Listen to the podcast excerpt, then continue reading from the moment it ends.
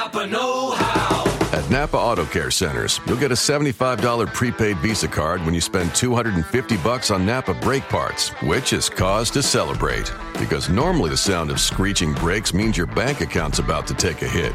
But getting 75 bucks back makes that hit not so bad. Quality parts installed by the pros. That's Napa Know How. Napa Know How. At participating Napa Auto Care Centers, exclusions apply. Offer ends 63019.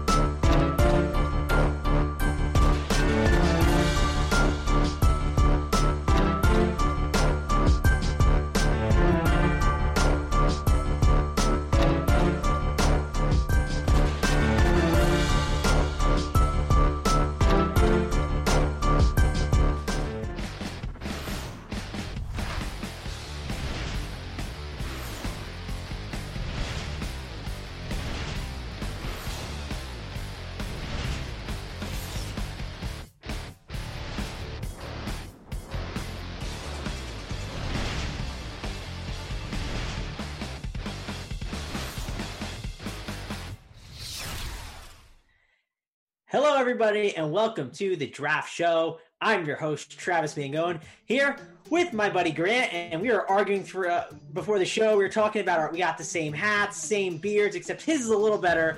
Uh, we can let the people decide, Grant, whose hat is better, yours or mine. How's it going over there, man? Oh, it's going pretty good. I'm back here in Colorado finally, just enjoying. It was snowing about two days ago, and now it's beautiful 70 degree weather. So Colorado's real weird, but I'm doing great. There's a really good slate. Lots of bats, lots of good pitching, lots of good ways to go, lots of edge on the draft app. So it's going to be a good show. Yeah, man, should be an awesome show. Excited for it. Uh, really good slate all around. You talked about Colorado. We a massive, massive uh, total over there at like 6.7, 6.8 for that Rockies game. So, uh, yeah, man, it's a really, really awesome slate all around. And we're going to be here to show you guys some of the drafts. If you guys don't know, there's this new, uh, you know, best ball championship, 3.5 million for their NFL best ball product. Listen, I'm not the biggest best ball guy. Uh, Grant, I don't know if you are. Have you entered in on in some of these best ball contests yet?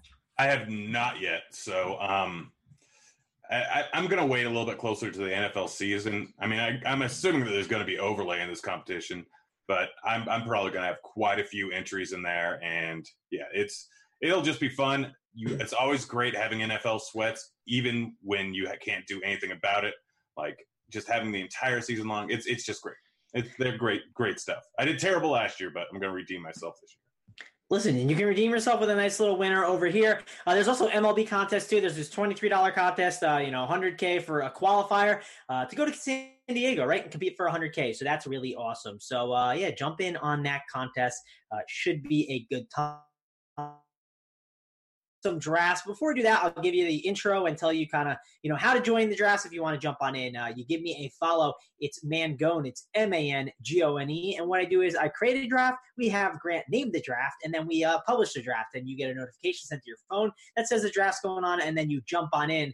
Uh, so we'll give the people some time to do that, Grant. And while we give the people some time, uh, one last thing that we got to promote. Uh, tell them about this little FanDuel contest we have with the badges as well, Grant. You got all the details on it. Let the people know. So we're uh, basically what you do is the 100K Friday MLB squeeze. You enter it and you put your avatar on the site as an RG badge. And if you do that, and if you do well, you got a shot at free premium access for an entire month. So just throw on the badge, enter the contest, and have a free shot at premium stuff. So it's that simple. Make sure that your DK and FanDuel usernames names are attached to your RG profile too and that way we can get in contact for you. So free stuff for just winning money. So it's a double. It's a win-win. You do well, that means you won money, and you get RG Premium. Boom.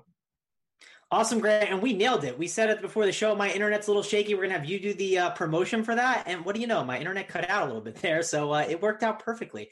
Um, probably shouldn't have told the people, but uh, if you do see some oh, issues know. on my end, they know. They, they, they, they, heard it, you. Yeah, it, it's a, it's a little shaky, but we'll we'll make it work. And uh, you know, we're gonna jump on in these drafts, Grant. And uh, one of the best parts of these draft shows, what is it? It's uh, you get to name the draft, Grant. I always like to see what name you come up with. So we're starting an MLB show here. Uh, we'll do the five dollar contest. And what are we gonna name this bad boy, Grant? That's baseball season, so let's go with the turd dong. All right, the turd dong. Here we go. The turd. Do we t- do turd in all capital letters? I mean, it's my name, so I think you just capitalize the first one. All right. Well, dong's got to be all capitals. So there you go. Oh, yeah. all right. The third dong, 10 people to enter, $5. I am sending it out there. It's going to my followers. Grant, I believe you're a follower too, but uh, I'll make sure to just throw you in on just to make sure you get it with that sweet little red badge you got there. Hit done and create, and we'll see what happens here. And while it's kind of filling, Grant, I know you'll get in really quick. While it's filling, uh, give the slate breakdown. Tell the people uh, what they're doing tonight. You know, give the whole overview of everything. So uh, pretty much at the top, it's Sale and it's Snell. I prefer Snell, but I want one of them in every single one of my lineups. Both not the easiest matchup in the world, but the strikeout upside is absolutely massive. After that, there's a bit of a drop off. You got guys like Berrios, you got guys like Syndergaard um, that are going to be possibly in the same tier at Snell and Sale in terms of points at the end of the night, but uh, likely not going to be like they don't have the same upside. It's just possible if either one of those guys have a bad outing, you could potentially get the same amount of points using them. Walker Buehler's also there. I'm probably staying away from those three.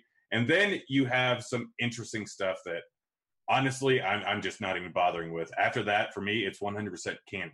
Uh, I'm using him everywhere in the mid tier, and it's just that simple. Then, depending on the site, it's either Pomeranz or it's Lopez at the bottom tier for me. Um, I know a lot of people might be going on McGowan, but he's just trash. Even going up against a bad Miami team, they've been decent lately. Uh, but I'm going with Pablo Lopez there to try and save some money. And like he's he's not a bad pitcher. He's got decent K stuff, decent ground ball stuff. He's the guy that I could potentially see with a big outing. Outside of those are the guys I'm going with, but there's also like validity to going with Lucchesi, going with Thornton, going with Bieber, going with uh, Reynaldo Lopez, I'm just staying away from him. Those are the guys I'm going with. And then in terms of bats, just pick a spot. I currently I made a list, which I don't normally do, of stacks, and right now it's 11 deep. Obviously, with Baltimore and Colorado being the big ones, but you can go Nats, Padres, Mets, Minnesota, Milwaukee, Philly, Yanks, Atlanta, St. Louis. It's going to be picking and choosing the right stacks to go with, and yeah, that's pretty much it. On draft, it's a little bit different though. Yeah, draft is definitely definitely different, and uh, I'm up now, and I saw Syndergaard went first, Snell second, and then the the, the hitters are now going. And man, I, I, think there's enough pitchers where I'd rather prioritize my hitting, and if I'm prioritizing my hitting, oh, dude, it's tough, right? Uh, stacking is obviously something that's really important to do, but uh, I don't know if I'll get like Arenado just went right. Like I don't know if I'll get any Colorado guys on the way back, but I love Trevor Story here. The ISO. You son of a biscuit. You yeah. son of a biscuit. Sorry, Grant. The ISO against lefties. Like uh, you know, I did a sharp side video today, uh, writing up uh, who's going. And you cut out there, yeah. No, the left. Between. They really tough call against means, but what'd you say, Grant? Yeah. Uh, you cut out there for a second. I'm going Bieber here. Uh, there is a decent amount of pitchers or I mean, a decent amount of yeah pitchers, but there's nothing that I w- wanted to do quite yet. Um, you'll see what my strategy is soon enough, but it's an interesting one. I've already done about 40 drafts today, and I have 100% ownership in one guy and 70% ownership in four different guys. So I'm fairly concentrated in who I'm drafting here, and you'll see very quickly what it is. It's a little bit different strategy in a four man draft. I've done a lot of uh, or I mean, in a ten man draft, I've done a lot of four mans already, so uh, it's it's pretty easy to stack cores up. Well, I, I get the theory on uh, you know going with you know go, kind of going with the the like the pitcher first because if you go pitcher first, there's just so many bats that you can probably get like not any stack you want, right? But like if you wait and just kind of organically let it happen, you can just kind of fall into the stack that you you think is best. There's just so many different bats. But on the other hand, like you just look at some of these bats, you're like, man, like a guy like Trevor Story, he's so tough to pass on. A guy like Arenado in a great spot. Um, one, one spot I is phenomenal today that not a lot of people are maybe taking. And I haven't seen one of these guys drafted yet. I know it's early, but the Cardinals bats, Grant, like I like the Cardinals bats a lot, and they seem like a team in a ten man that won't even go, uh, you know, get picked. I think that Phillies, uh, you know, Phillies game with Milwaukee, there's you know good bats there. If you just look up and down here, there's just good bats everywhere. So um, a lot of ways you can go today. I really like the slate. Um, we'll wait until I guess you pick to tell us here. I don't know if you want to tell us your 100% guy or 70% guy when that happens, but uh, I, am just going to tell you because I'm done drafting for the rest of the day. Um, so it's basically Reynolds, Dahl, Desmond, and Tapia. Uh, Blackmon's probably not going to play today, would be my assumption, um, and he's still projected for 10.3 points. So he's been going in some of the drafts, and everyone's been staying away from Tapia. He's an easy last pick guy. So essentially, in the first round, I get Arenado or I get Story for my first pick. Um, it's pretty much a guarantee every single time. And then it gets a little bit different there. Uh, hold on, gotta make a pick. Yeah, no, I, I, like that strategy. That's uh, that sounds pretty good. You're you're getting some leverage there, and like getting Tapia at the end is just it's it's so simple, right? Last last round, you always just pick the same guy, and uh, I'm guessing he's the hundred percent on guy you're talking about. Mark Reynolds is. No one has gone for Mark Reynolds, and like knowing that there's three different outfielders for me to choose from, and there was only three different infielders, one of which or two of which I wasn't getting both of them in the same lineup, Story and Arenado. I wanted to get a full four man stack, so going with Mark Reynolds second, going up against Means that is just not great versus righties. Um, and it's obviously in Coors. Plus, we get that terrible Baltimore bullpen. I've just been going super hard on Mark Reynolds in draft today, and he's 100% owned in every single one of my lineups.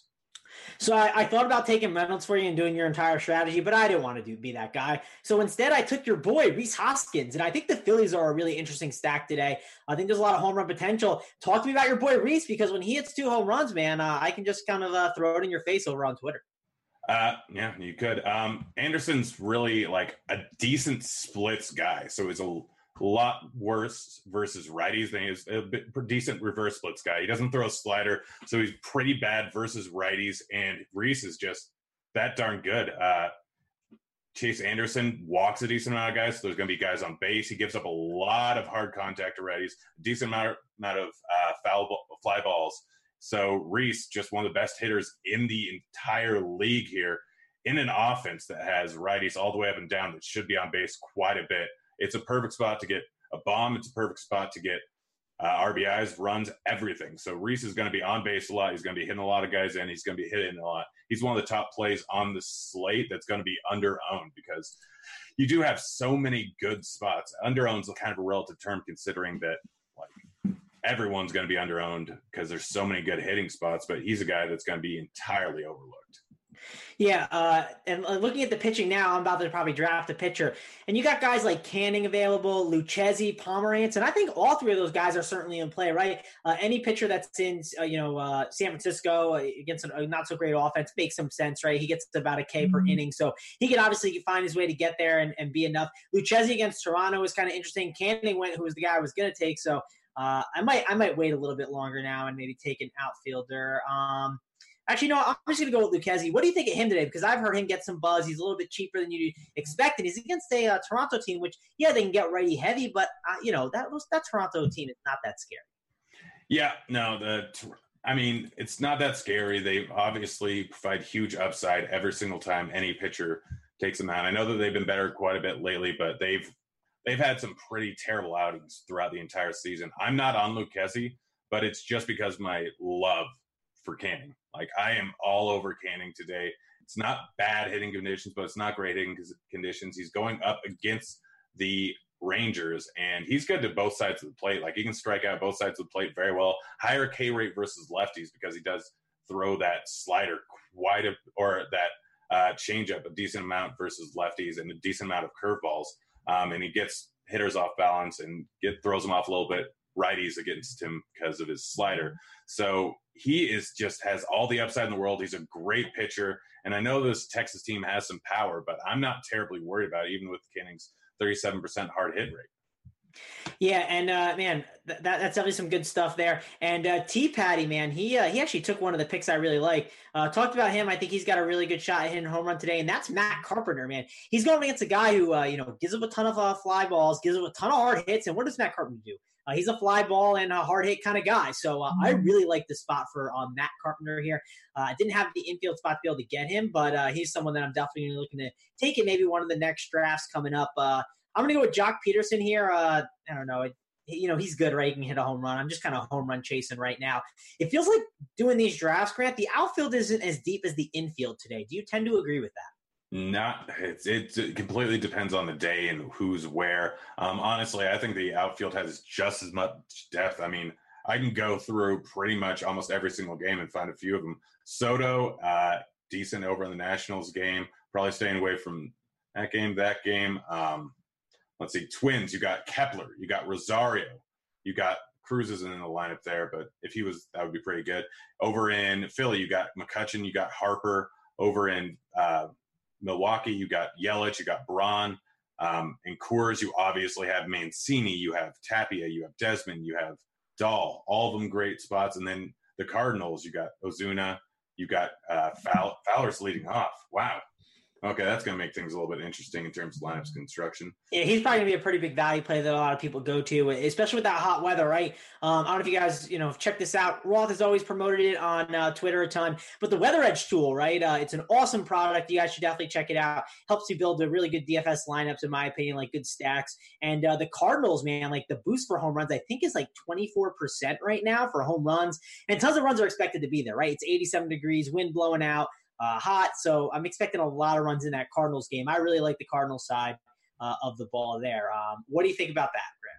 Uh, yeah, yeah, no, the Cardinal side of the ball is great. It's going to be, it's fantastic hitting weather. And Folty is just not a fantastic pitcher. He did great last year, but since coming back from injury this year, he has been just mediocre at best. Like literally at his best, he was mediocre during this year. Only striking out guys at 14% clip. Terrible to righties, terrible to lefties. And this St. Louis Cardinals team has a whole bunch of power all the way up and down the lineup here. Um, so bombs are going to be had going against Folty, who has a 47.9% hard hit rate this year. Yeah, and it's worth noting. I know, like you know, the Braves, right? They're not in the greatest spot going up against Mikolas, but dude, the Braves have been crushing the ball in San Francisco. Uh, I, you know, I got the home run alerts that come into my phone, and I kept getting all these alerts about the Braves, like late at night, hitting all these home runs, and I was just like, geez, they're doing this in San Francisco, which is uh, crazy to think. Obviously, not good pitchers uh, on the San Francisco staff, but uh, what do you think about the Braves as maybe a contrarian option? The problem is Mikolas is, you know, on a slate where there's a lot of gas cans and really good offenses. Mikolas is not a guy I typically like to target. Yeah, Mikolas is an interesting guy. He just throws a whole bunch of strikes, gives up a decent amount of hard contact, but gets tons of ground balls, doesn't walk a whole lot of guys. Honestly, if the ball's going to be put in play, it, it's going to be interesting here. I think Freeman is one of the best plays on the slate. Mikolas is not great versus lefties, not nearly as good as he is versus righties. He has a nice slider, which helps.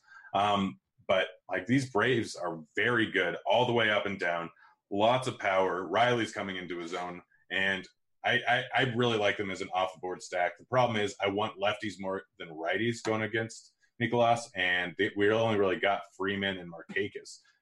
But I mean, they're probably good enough when we throw in Acuna, we throw in Donaldson, and we throw in like if you really want to, you can throw in Albies down there at the bottom. Even though he's always a little bit owned, he still has some power.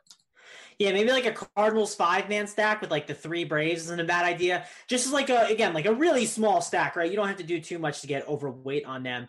Uh, again, like when we see a Braves team going against a pitcher that doesn't get swings and misses and just you know allows a ton of contact, that's where the Braves really thrive. So uh, it was something that I just thought that was uh, off the board today, which I normally am all about the chalk. So I uh, thought that was an interesting one there. And again, I think it's such a big slate. I think there's so many different ways to go. Like I don't know how much exposure people are going to have that Phillies Milwaukee game, but that's another one that I really like uh, a ton. What do you think of that game overall as a whole?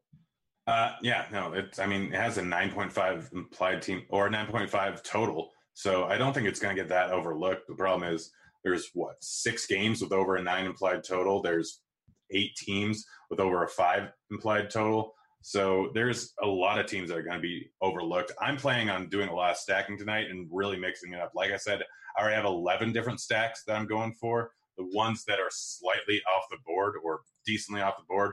One is Atlanta. I really, really like. I don't think Baltimore is going to be nearly as owned as they should, um, but they are a great stack. I know Chris Davis is going to be owned, even though he's been terrible this year. He's super cheap on a lot of sites. Uh, Minnesota is a team that I don't know if they'll get overlooked or not, but I'm going heavy on them, especially on the lefties. And the Mets are probably going to be moderately chalky because they're price tag and because of the matchup going up against Soto, but I don't care. I'm still going to use them quite a bit. Yeah, that makes some sense. And uh, Grant, we're going to break down some teams now. We're going to break down all the teams that don't have a red badge. How's that sound? I'll start with uh, Luis Stroh's team, and he has Canning here. And Grant, I think he, this is either your burner account or he stole your strategy. I don't know which one. Uh, maybe you're on a second phone. You got two over there, and you're working both of them. But um, Canning, he's uh, you know the pitcher he took, which is one guy that you liked, and I think is a solid option here against Texas. But then he goes with Arenado, Desmond, and goes with Tapia, who I'm sure was his last pick, and then he throws in Machado as like a third guy in there who makes sense against the lefty. So uh, Grant, is this your burner account, or uh, is this guy just stole your strategy? I mean, I mentioned my strategy at the beginning of the show. He went Arenado, and I didn't plan on doing Colorado and I'm not drafting anymore today, so I figured I'd just give it away. But he's doing the right thing. You get Arenado if you can, you get Reynolds, or you get Desmond, or you get Dahl, or you get Tapia for your next few picks here, and how whichever spot you can't round it out while still getting a good pitcher, then you just do a one off, which he did with Machado. Obviously, can do well versus anyone. Great hitter and not in a bad ballpark. So he he did the perfect strategy here, especially with getting the third pick. All right, Grant, break down the next team for me. It's NY Jets, twelve fifty. He's got the uh, blue, the blue star with the gray. Uh, break that team down for me. What do you think of it? Don't like it at all. I get Betts and Bogart or Bogaerts are good, but Miley's not a horrible pitcher. Um, he's just pretty much average this year, which is not something we're used to seeing. Uh, and they're playing over in Houston, not a great hitting ballpark. Muncy, I'm fine with that going against whoever it is starting now. Trout, obviously a great pick to lead it off, and Buehler is a guy that you want to get later on in drafts. He has a low projection here for some reason. Well, for an obvious reason, he hasn't been as great this year, but the dude has a ton of upside, as much upside as anyone else on the slate, and he's often getting drafted later on the in the draft. So he did a good job with Muncy, with Trout, with Buehler, but I don't like the Bogarts or Betts pick. Yeah, uh, not my favorite team, but uh, you know, it's certainly got really good hitters, right? If you got Trout, Betts, Muncy, Bo, I mean, they all they all have homer potential. So uh, let's move on to the next team, and that's P uh, P. Loose uh, 1776's team, and uh, he goes with Berrios against the White Sox, which yeah, it makes sense, right? Uh, the White Sox they can get a ton of swing and misses. Uh, Berrios he he's been good to start the year, but he's kind of slowed down a little bit, so that's my one worry with him. But White Sox could easily be the get right spot. Another guy I really like, Matt Chapman, and especially the A's against lefties today, right? I think they're a phenomenal play. Uh, a guy against LeBlanc who doesn't get a ton of walks, gets hit hard a ton, and gives up a ton of fly balls. I think Chapman, he's a guy that I uh, put in my video today as one that I think hits a home run. So like him a ton. Uh, Vogelbach and, and Bellinger, both great power guys that makes sense too. So uh, I think this is a good home run hunting team. Uh, Grant, how about you break down the last team for me, T Patty's team? Uh, he went power hunting, and it was the right thing to do. Berrios home road splits are actually a thing for some reason with him. Don't know why. Doesn't matter. Uh, but that was a good pick. Obviously, a guy you can get later on the draft. Uh, Chapman, power, potential power, potential bomb. It's not a great ballpark, but I like it with the matchup. Vogelbach hits bombs at one of the highest rates in the entire league. Lefty versus righty versus a guy that doesn't strike out a whole lot. That's great. Bellinger, don't need to say anything about him. He's Bellinger. And Piscotty just kind of way to round out a little mini stack over there in the Oakland game. I don't mind that at all. Yeah, and he has Robbie Ray, who I think is a phenomenal pitcher today, someone that I definitely like on this slate. So uh, overall, pretty solid team. Grant, let's head on over. Let's do another draft here and uh, fire this thing up. What do you want to call it, Grant? Oh gosh, I really should have been. Um, Vogelbaum. All right, Vogelbaum. It is, and we'll see who drafts Vogelbach in this one. Um, Grant, uh, while, while people are filing in, uh, talk about the promotion again. Talk about the FanDuel promotion that we're running. Uh, maybe some people filed in late. Let them know about the RG badge. Give the whole uh, spiel to the people. So yeah, put an RG badge on your FanDuel account. Enter the MLB squeeze. You do great. You potentially get a free premium owner. Oh, gotta get in a free premium uh, monthly subscription for yeah free. Uh, that's all you have to do. Make sure that your FD and DK names are both attached to your profile on RG. And yeah, you also got a chance at a shirt or hat from RG, which are wonderful someone's wearing one right now who's on this video. That's you. And yeah, I mean, it's just all you literally have to do is put the badge on your name. If you enter that contest and you do well enough, then you get free stuff. It's that simple. They say just getting no nothing's ever free. This is literally 30 seconds of work. That's it. That's all you have to do is just put the badge there and you have potential to get free stuff at any given time by doing well in these tournaments. Yeah, I don't know, uh, Devin. I don't know if there's a way like to find where the access the badge and whatnot, but uh, if you could somehow like give that to the people, I'm sure that'll help too. Maybe post it in chat. Uh, that'll help them out as well. But uh, we got the draft firing up, Grant. We got Devin in here. He's jumped in for the draft, so we can take his money and then uh, you know buy like a burger with it, right? Uh, rub it in his face that we're using his money on a burger. How's that sound to you? I don't think he's horribly against meat. I just think that he in no way partakes. Yeah, that's probably the take on it. But uh, yeah, I, you know, I like my theory better. I, let, us just do that. I have no problems with vegans. The problem is most vegans I meet, they'll immediately start talking about how they're vegan. If I meet a vegan and I know them for over a day and they haven't mentioned it, then they are wonderful people. It's it, it it's nothing wrong with being vegan. Just if you tell me I should be vegan, I'm going to immediately spit up my food in your face, which is probably made of meat. There you go. That's uh, that's definitely sounds like a good idea to me. Um, so yeah, we're we're firing up these drafts. Grant, how about this? Uh, while we do these drafts now, can you rank the stacks for me today? Rank them, I guess, uh, from an overall perspective. Like, give me your top five. Uh, you know, if you're talking just optimal stacks, and then after that, top five, you can give me your stacks or the tournament stacks, uh, any kind of version you want.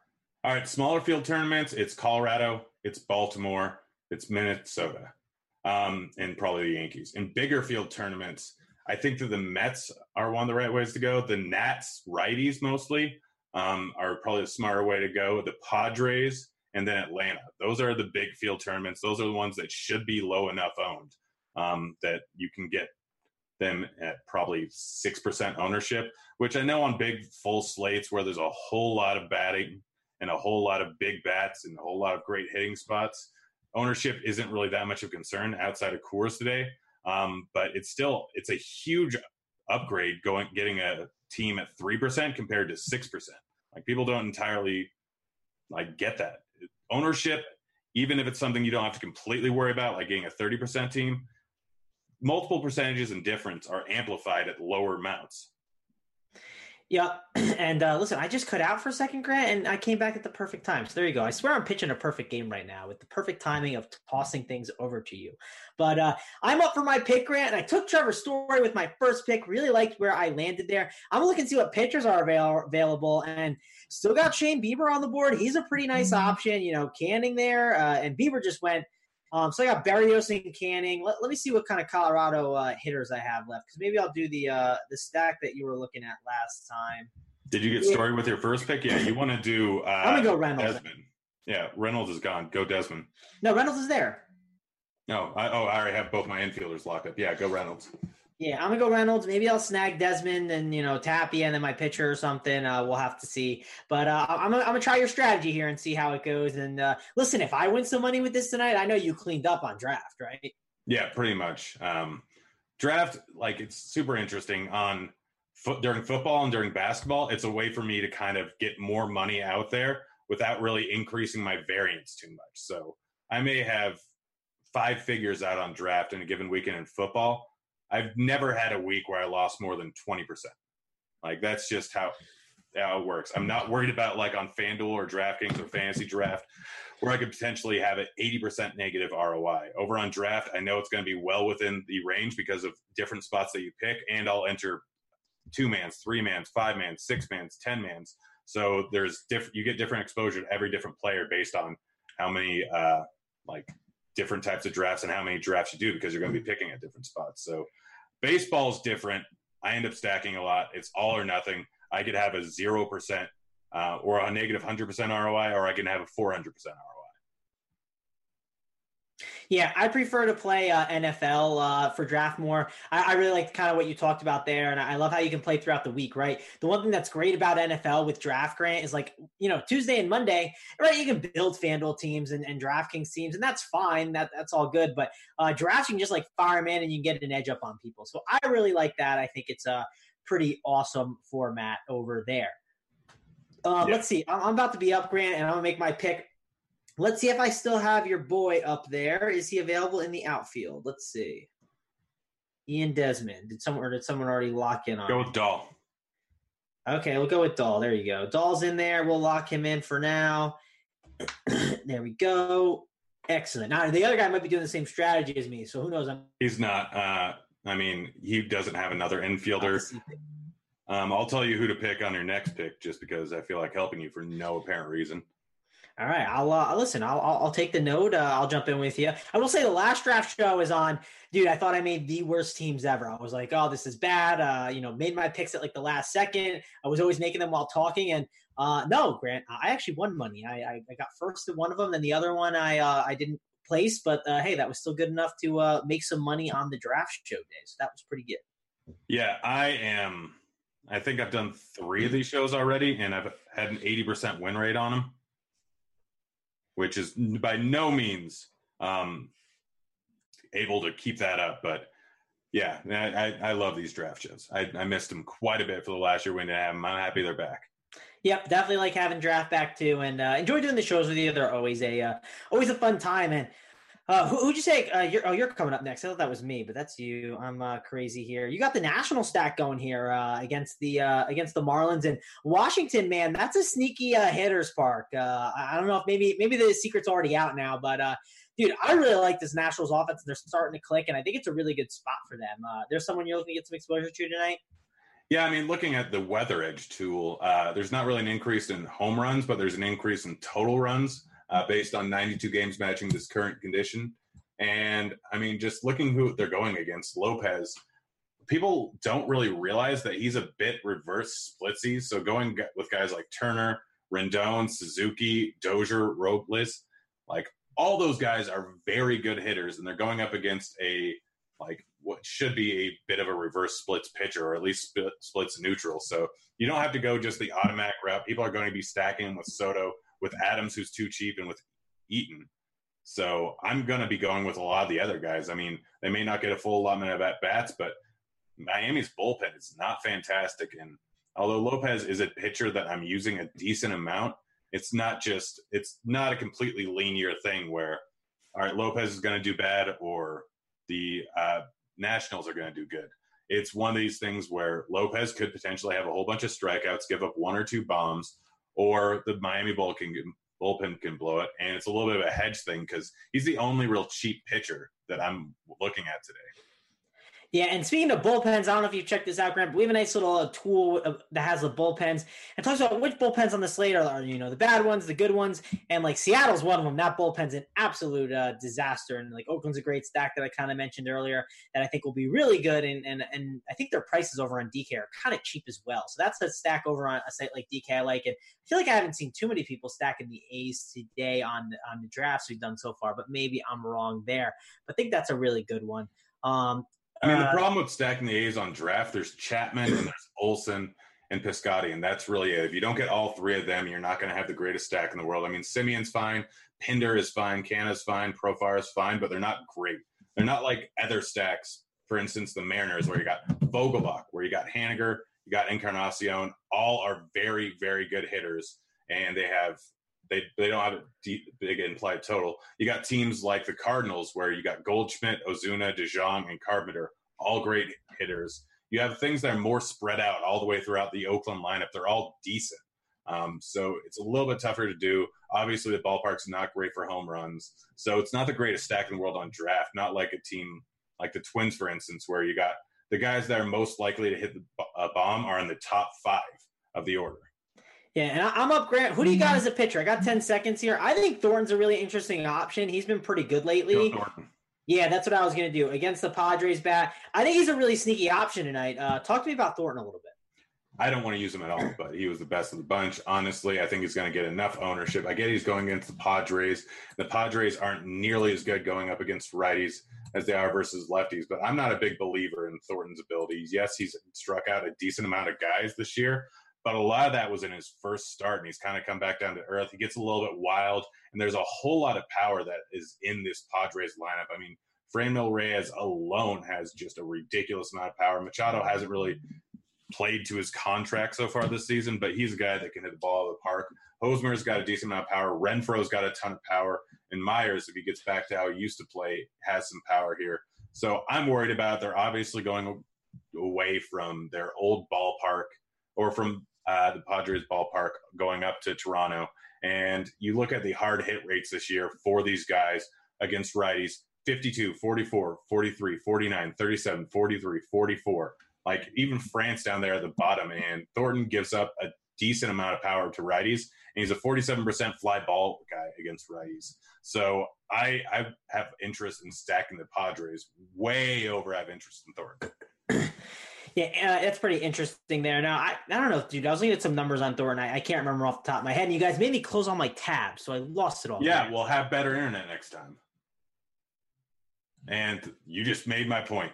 You just made my point by freezing up. Thank you. I know. And listen, I was pitching a perfect game. I had thrown it always to you perfectly. I was doing great. Uh, and uh, of course, at the time that I, uh, you know, basically complained about what Devin made me do, taking all the tabs down, uh, you know, there we go. Uh, Perfect game is kind of a relative term. Yours was more of a no hitter with like seven errors on your team, and you gave up three runs.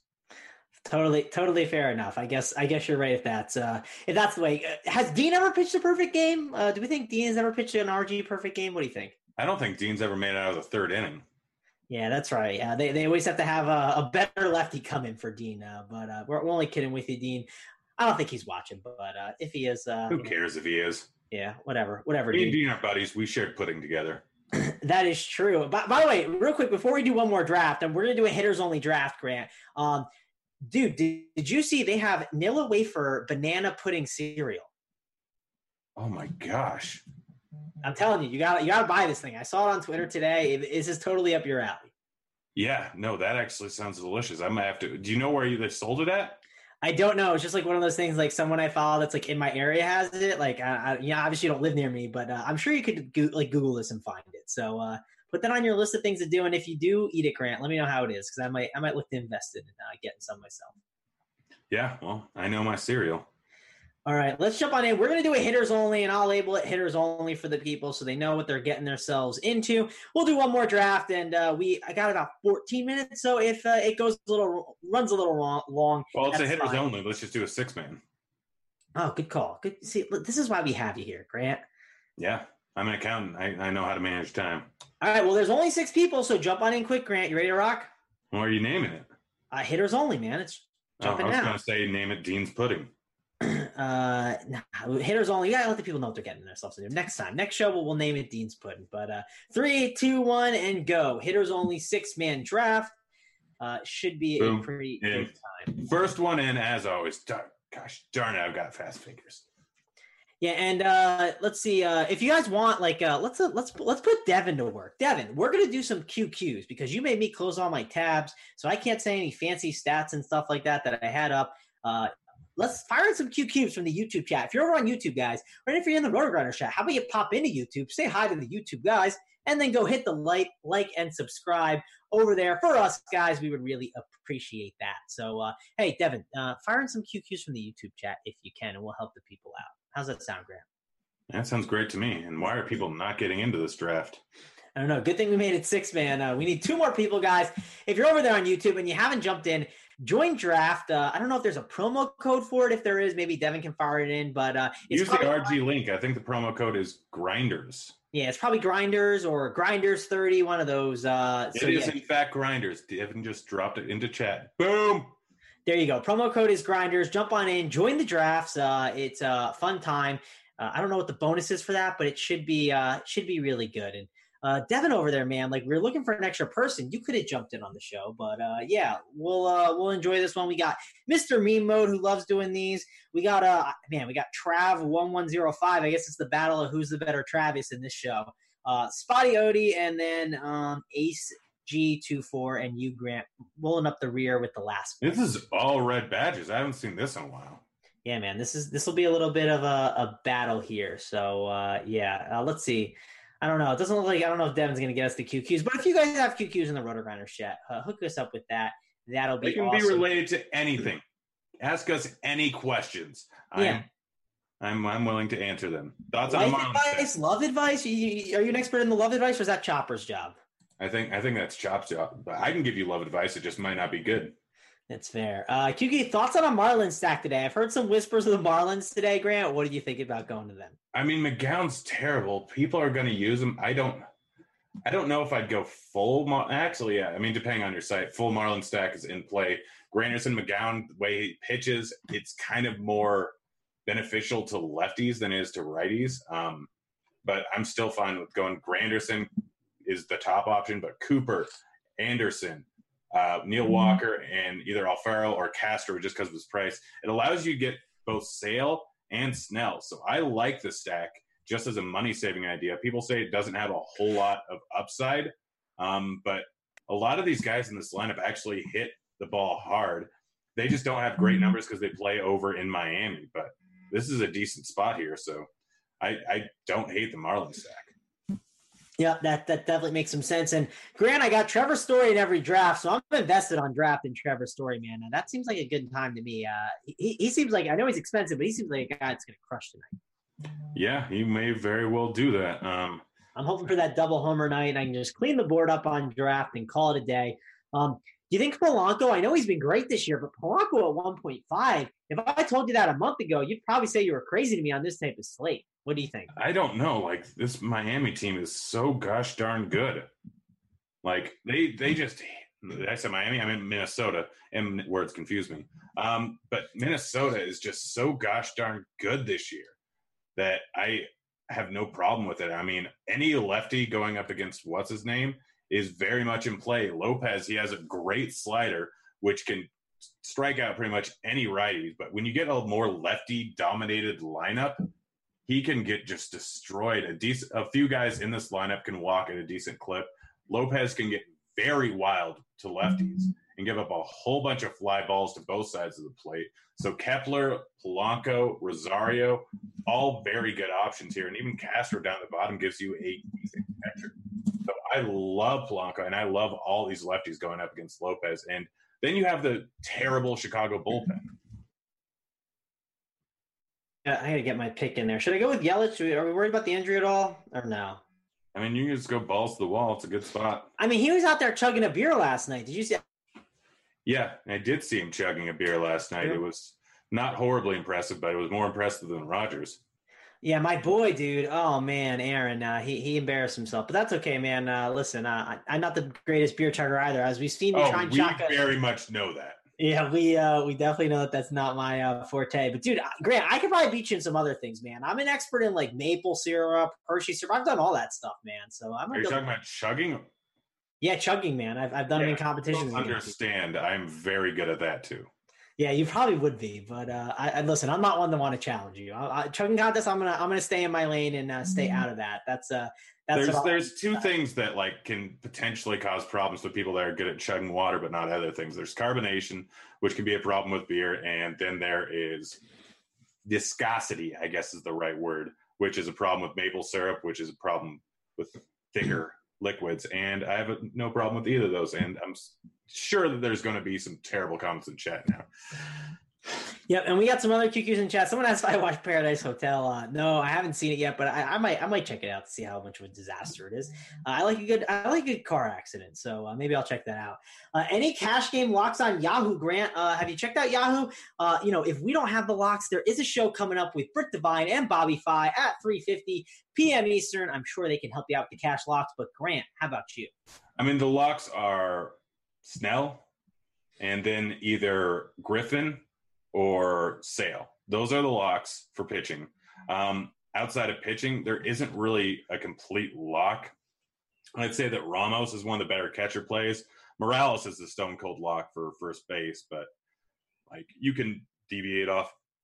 And then uh, Frazier is my third baseman if you can't afford Arenado, which if you're paying up for pitching is unlikely. So it's really Morales is the lock, and then either Snell or Sale or both, or you can go Griffin. Yep, uh, and um, I'm getting that Rocky stack in there, Grant. I hope it ends up working out my way. Uh, I really like the hitters only drafts here that we're doing, man. There's a lot of good hitters left, right? We got Fowler, Ozuna. Like we're around four and a six, man. It's absolutely loaded. You know, you got like Voit, you got Chapman, DeJong. A lot of good hitters still left. So these six, uh, these uh six six man hitters drafts are pretty fun over here. Yeah, I've got myself a full Baltimore stack. Don't know if that was a great idea, but it's done. Hey, listen, you and I both got the Coors then. That's kind of how we're uh, looking to go, it seems like. Let's see what else is left. And there's a No, lot of good. let's give out some cheap dongs today. Hey, listen, uh, I'm down for that. G- give out the let's give out some cheap dongs then. Uh, if you go over and one way to do this, Grant, uh, I don't know if you guys check this out, and uh, you can go over and go to the starting lineups page, and you can take the scroll bar at the top and scroll down, and you look at all the cheap guys. Yeah, yeah, you can. You absolutely can. Look at all the cheap guys there. Give me some of Uh, the cheap dongs for today, Grant. Uh, I'm going under 4K. I'm going Anderson for Miami. Uh, I'm going Davis for Baltimore. Yeah, he's going to get a hit. I believe in him. Playing him all year, and it's worked out terribly a lot of times. I'm going Jay Bruce. Those are the three guys that are all going to hit some dongs. Oh, I'm up. Oh, shoot. You going, Grant? You got to get a Baltimore guy, right? Or you can't. No, you you can't do a full five man stack. Well, there you go. You got Trea Turner there. Guys, keep firing in the QQs. We'll talk about that. Uh, Grant, there was a question about, I don't know if it was a question, but they said, hey, you guys didn't mention, uh, basically said you guys didn't mention Aaron, uh, basically said you didn't mention Aaron Hicks BVP. I don't know if you've looked at the BVP. I'm not really a BVP guy. Uh, what do you think about the Aaron Hicks BVP? I mean, I believe in BVP, but I mostly ignore it uh, because it tends to drive ownership. So more often than not, you're going to end up with a guy with great BVP that is going to be an extra three percent owned because of it. Because so many people look at it, so it tends to even out in terms of like how useful it is, and more often than not, it's actually going to hurt you. I'm definitely a believer in BVP, but I don't look at it, so I'm not. I'm playing Hicks regardless because he's in a good spot. His price tag is good enough to hang on the site. Um, so I think I have a lot of him over on Yahoo. Yeah, well, th- that stack in general, right? The Yankee stack is definitely a good one to look to. So uh, I'm going to pull it up though and see what the BVP is for myself. Because again, it's not really something that I look at or care to look at. So, uh, but we'll we'll fire up the BVP here in a second. Making my way over BVP. Let's see what it's all about today. Um, What pricey guys are you fading today? Um, Trout, a decent amount. Harper, um, I prefer righties more than lefties going to get up against Anderson.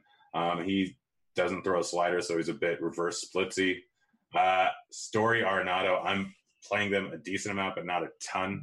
Uh, so those are yeah, those are the high price guys that I'm likely fading more than the field, but I'll still Right. have a decent amount of them. So Grant, the BVP is uh interesting. Um, so he's five for five, right? And you'd be like, oh, that's great, but dude, they're all singles, man. Like, uh, you know, chicks don't like Aaron Hicks. Aaron Hicks isn't a good option, right? Uh, chick, chicks are not rostering him today. They want the long ball, man. Uh, five for five with five singles. That doesn't seem right. Yeah, I mean it's still a thousand batting average, but uh, that means that his BABIP was a thousand percent. That's due for some huge regression, no matter what. It's not like home runs. It's not like doubles where you're getting decent contact on the ball. All you're doing is just getting contact that happens to go in the right direction. Yeah, I'm uh, I'm kind of with you on that. Uh, looking at the stacks here, who do we got? We got one team. They didn't stack in this. Mr. Me mode. He did not stack either. I stacked up. Uh, I at least did a three man. Um, then we got another one. It was a uh, they all, did all red players. So they got uh, a Philly, a Washington National, and uh, so two Phillies, two Cardinals, and then one National. So there you go. Not not a ton of people stacked in the hitters only. Grant, I think you were the only one actually. Uh, there is a two man twin stack or three man twin stack. So um, not a lot of stacking going on in these uh, on these drafts. Someone asked me why I would get a lot of uh, Reynolds when he's gonna possibly going to get pinch hit for in the fifth after Means comes out. He's still going to have several innings of Means. It's that simple. Means is terrible. If they're up by enough, they may not even bother pinch hitting for him. Um, it's it's that like I needed to round up my Colorado stack. I knew that I could get a bunch of them. Uh, he should be there in the middle of the lineup, and he should get enough at bats to outpay his price. And just a fantastic spot that I had to go with because there's not a whole lot of other options to go with for that stack. And he's frozen. This is interesting. Yep, I know. I got you, Grant. Uh, listen, we got two. We got two minutes left. We're gonna close out the show, though. We finished up our drafts. Uh, we're gonna get on out of here before I freeze up. Uh, but uh, we have the 350 show coming up next. Stay tuned for that. We got Brick Divine. We got Bobby Five talking Yahoo. That should be awesome. Then after that, we got Dean seven eight nine zero four and some poor guy that has to work with him at five o'clock at the fantasy draft. And then don't forget, we have Crunch Time. If you're a premium member, you got Kevin Roth, you got Derek Carty, and you got JC Rab leading you up to lineup lock. Uh, Grant, I'm sure you'll be tuning in for all that, and, and it'll be a good time.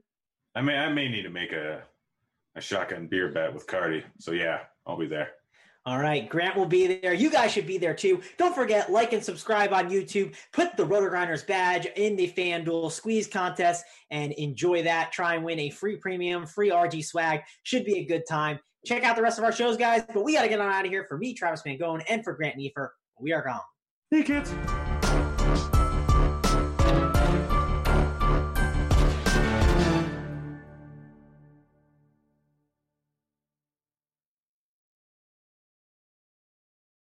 What's up, guys? Beer here back in the fantasy bar with six plays for you on Yahoo, including five bats, all under $20 for you. A starting pitcher under $40 with big time upside, and an off the radar beast of the night. Who are we talking about? Grab a seat at the fantasy bar and find out.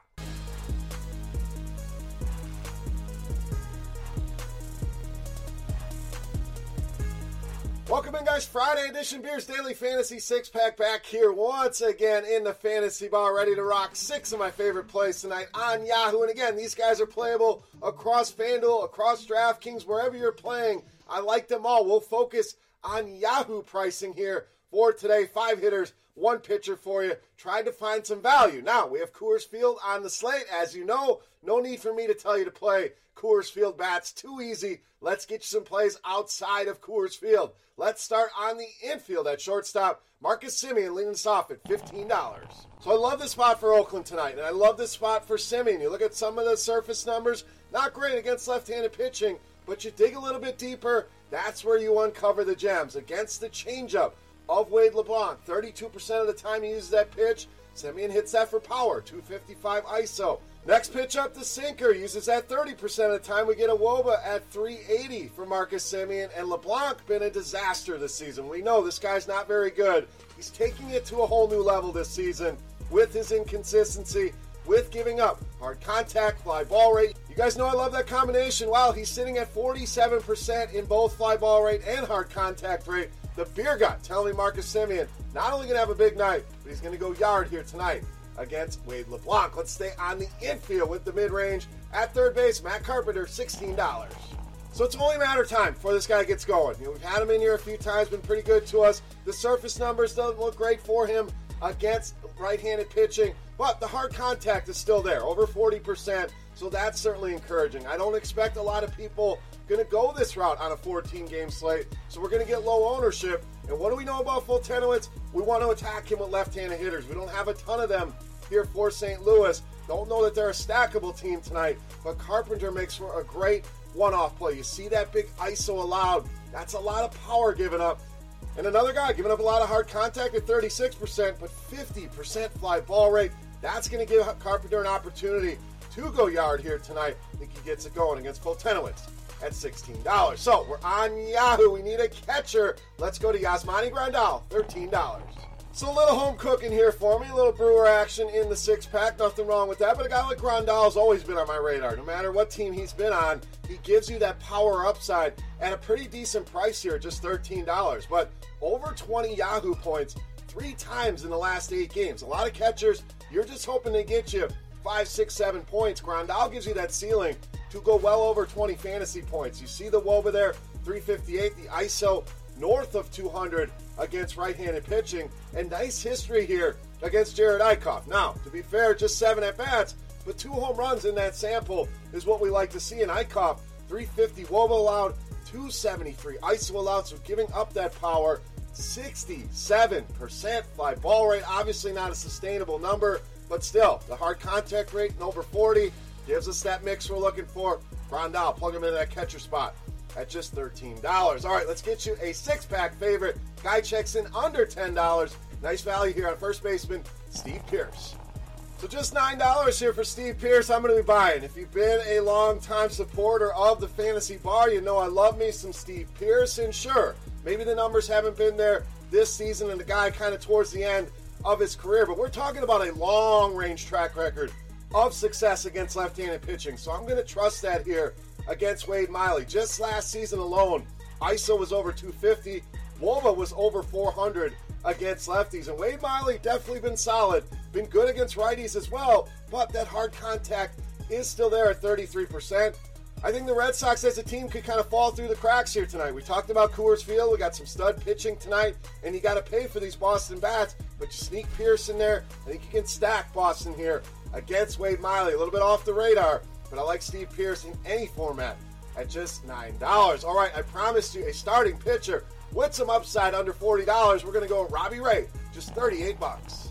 So Ray comes in good form here. 37 strikeouts over his last five starts. When you look at some of the BVP and history against the team, 33% career strikeout rate against current Giants bats. So we know the strikeout upside is there.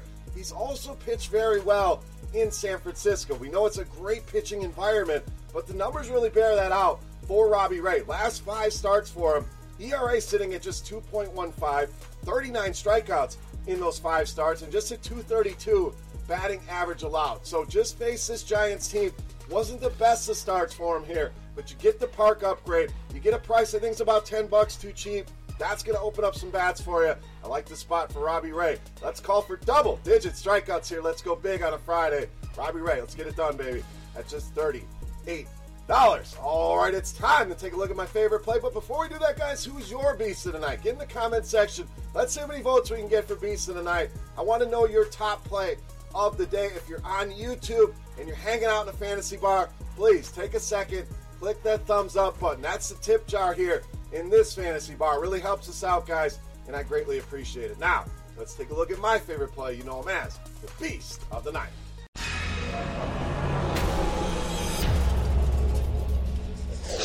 All right, Beast time. We opened up with an Oakland A. We're going to close up shop with an Oakland A. We're going to go to the outfield with Stephen Piscotty, $17 tonight's Beast of the Night.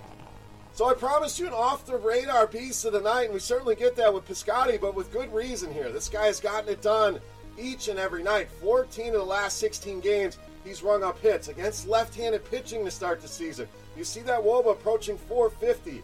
ISO over 250, hard contact rate north of 40%, high value hit rate north of 10%. So he's really checking all the boxes for me against lefties. And we've already mentioned some of the numbers against Wade LeBlanc. Let's give you a few more because this guy's been that bad. Woba 450 allowed, ISO 338, get some exposure to the Oakland A's. Easily my favorite stack on the board against LeBlanc, but Stephen Piscotty, my favorite play on the board in tonight's Beast of the Night.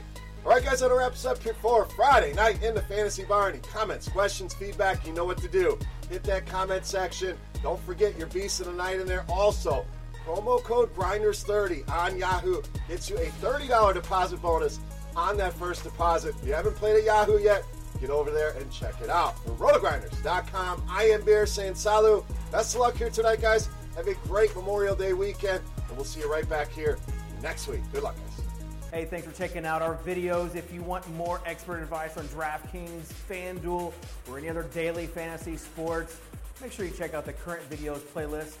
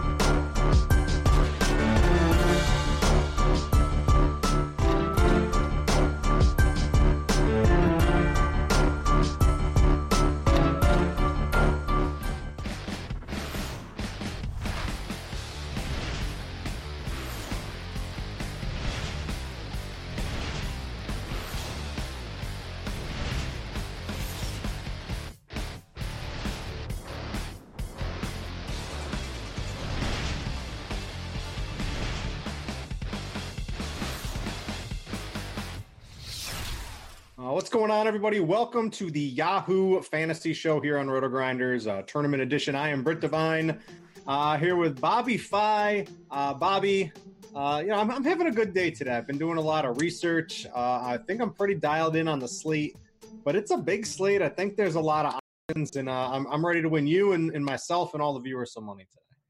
Yeah, I'm ready for it, man. I'm excited. It's a it's a nice Friday slate. I made some plans for shortly after, so I'm not playing as many lineups as I normally do for a Friday, but I still love this slate and I'm still very excited about it. It's just these are the times that I I, I love giant slates. I have no problem with them. Uh, I don't worry about ownership so much. Just makes it you can really pick and choose your spots. There's going to be heavy ownership in a cup one one really obvious spot. Other than that, uh, even that won't be that crazy because there's just so many good options. So love slates like this. So what are the, what are the plans entail? Because for you, it's four o'clock on the West Coast, right? To me, that's you got the whole day ahead of you. Out here on the East Coast, right?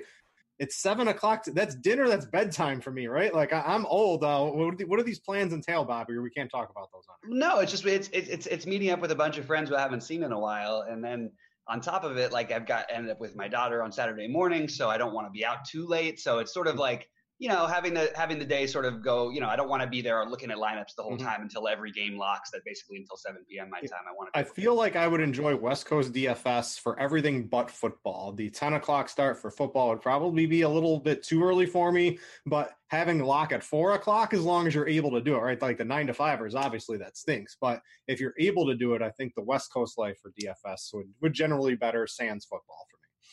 Yeah, I, I, definitely understand that point. Those football days are great. I feel great all, all day and afternoon, and then about like 7 8 p.m i'm like wow what happened i'm like ready to go to sleep uh, we're going to talk some baseball we got a couple uh, fun things to talk about here we've always been talking hey we've got the show your badge uh, promo that we do where if you upload your roto grinders badge to any uh, any dfs site and you get top 10 in a large contest uh, we get, you know, you're eligible for a free month of premium. We are kicking that into high gear today. We have a new promotion specifically for today. We always want you to upload your badge, and if you want a free month of Roto Grinders Premium, right, just for winning a tournament, I think that's a pretty good, pretty good, uh, you know, way to do it anyway. But uh, we're doing a game on FanDuel today where the Roto Grinders badge highest, whoever has the highest badge in the entire tournament, uh, not only if you finish top 10, hey, maybe you'll get a free month of premium, but we're giving away some swag on it. So if you're playing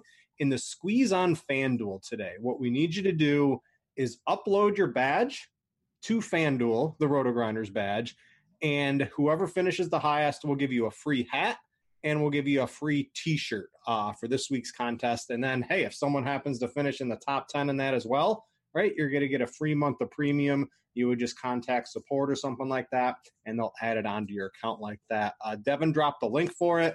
I see uh, Smart Waters in chat uh, telling all the details on it. If you have any questions, uh, feel free to ping him in, ping him. Um, but yeah, just for uploading, you, you know, Bobby, we get all the swag. I always have swag on. Just for uploading a badge for a day. Uh, if you're going to play the tournament anyway, why not try to win some hat? Why not try to win uh, a free month of Roto Grinders? Premium? I'm totally with you. Love it. Um, yeah, I think that, and you are the definitely the best representative of this. Is you definitely are Mr. Swag. I've I've been with you where swag was given out, and no one yeah. cleans up like you do. You know, I think the the Roto Grinders party you handed me a couple of T-shirts, Bobby, to like hold for you. Those are now in my closet, so I thank you for them. I, am, I am now wearing them uh, pretty much all the time. Uh, let's jump into some baseball for today. That's what the people are here for. Uh, we're on Yahoo, and uh, pitching's pretty important. I always like to start over there, and I, I want to start with probably the guy I think is going to be chalky around the industry today. Uh, I'll bring him up on Plate IQ. That's going to be Noah Syndergaard. Uh, it's a pretty good matchup today. His uh, performances, you know, you think Syndergaard is this amazing, amazing fantasy pitcher. It's really only come through in a couple of games so far this year. But uh, as you can see on Plate IQ this year, basically everything's green on his end. You look at the Tigers, everything's red. They got to they got to throw a pitcher up there to hit for a couple at bats against him at two. That's going to be free outs, probably a strikeout or two today. Uh, if there was ever an expectation of Syndergaard to have one of his higher fantasy performances, I think today's probably it. What are you doing with him? Um, you know, especially at the relative high ownership he's going to be out there in tournaments today, Bobby. So Syndergaard is a terrific play. We've got a decent umpire. The total is low. The, we know Detroit doesn't have lefties. They struggle with righties. Like everything's great. National League Park, great. The only argument you have is that you've got some other pitchers that stand out that are right at the same. Mhm. I mean, at close enough prices on Yahoo to where I don't think that I think you treat the top end. The, the, the price doesn't really matter for these, you know, the four guys you'd consider. But on Yahoo, I think I would I would narrow it. Well, no, I think I would narrow it down to those four. Actually, I, I include Berrios in this, uh, along with Syndergaard, Sale, and Snell. My initial thoughts were going to be to try and load up as much Snell as possible as more of a tournament play. I don't I don't like taking pitchers against Cleveland. His swing miss rate has been unbelievable this year, almost twenty percent, um, almost seventy percent on his first pitch strikes. Like this guy is just dominant, and uh, he's the way he's sort of the guy I'm, I started to lean towards. But then you look at the K props. It's interesting that Chris Sale at what's going to be lower ownership has a K prop two above anybody else on this slate, and that's interesting to me against a Houston team that is missing two of not only their best hitters, but two of, regardless of what you think about Kris Bryant, if you follow me on Twitter and don't Two of the top top 25 hitters. player, they they're missing with unquestionably two of the top 25, possibly two of the top 10 hitters in baseball. Um, uh, I, I'm starting to turn on to Chris Sale a little bit more. I'd like to see who the umpire ends up. We we don't have the information for that game yet, but these guys are all really close. Um, I think Syndergaard is a great play. I think Snell is an elite tournament play, but they're going to be ownership on him too over here. And I think Berrios is, has, you know, this White Sox team, we've seen him just get just crushed. I just don't love on giant slates. Interdivision games can be a little bit trickier, like they should be more familiar, but he's dominated all these White Sox that he's faced. I just, I really am having trouble deciding between them. I might pick the lowest owned, and I'm thinking that might be Sale. Uh, I'm trying to pull up and see if we have any uh, ownership for Yahoo yet on my other screen. Let's see here. So we do.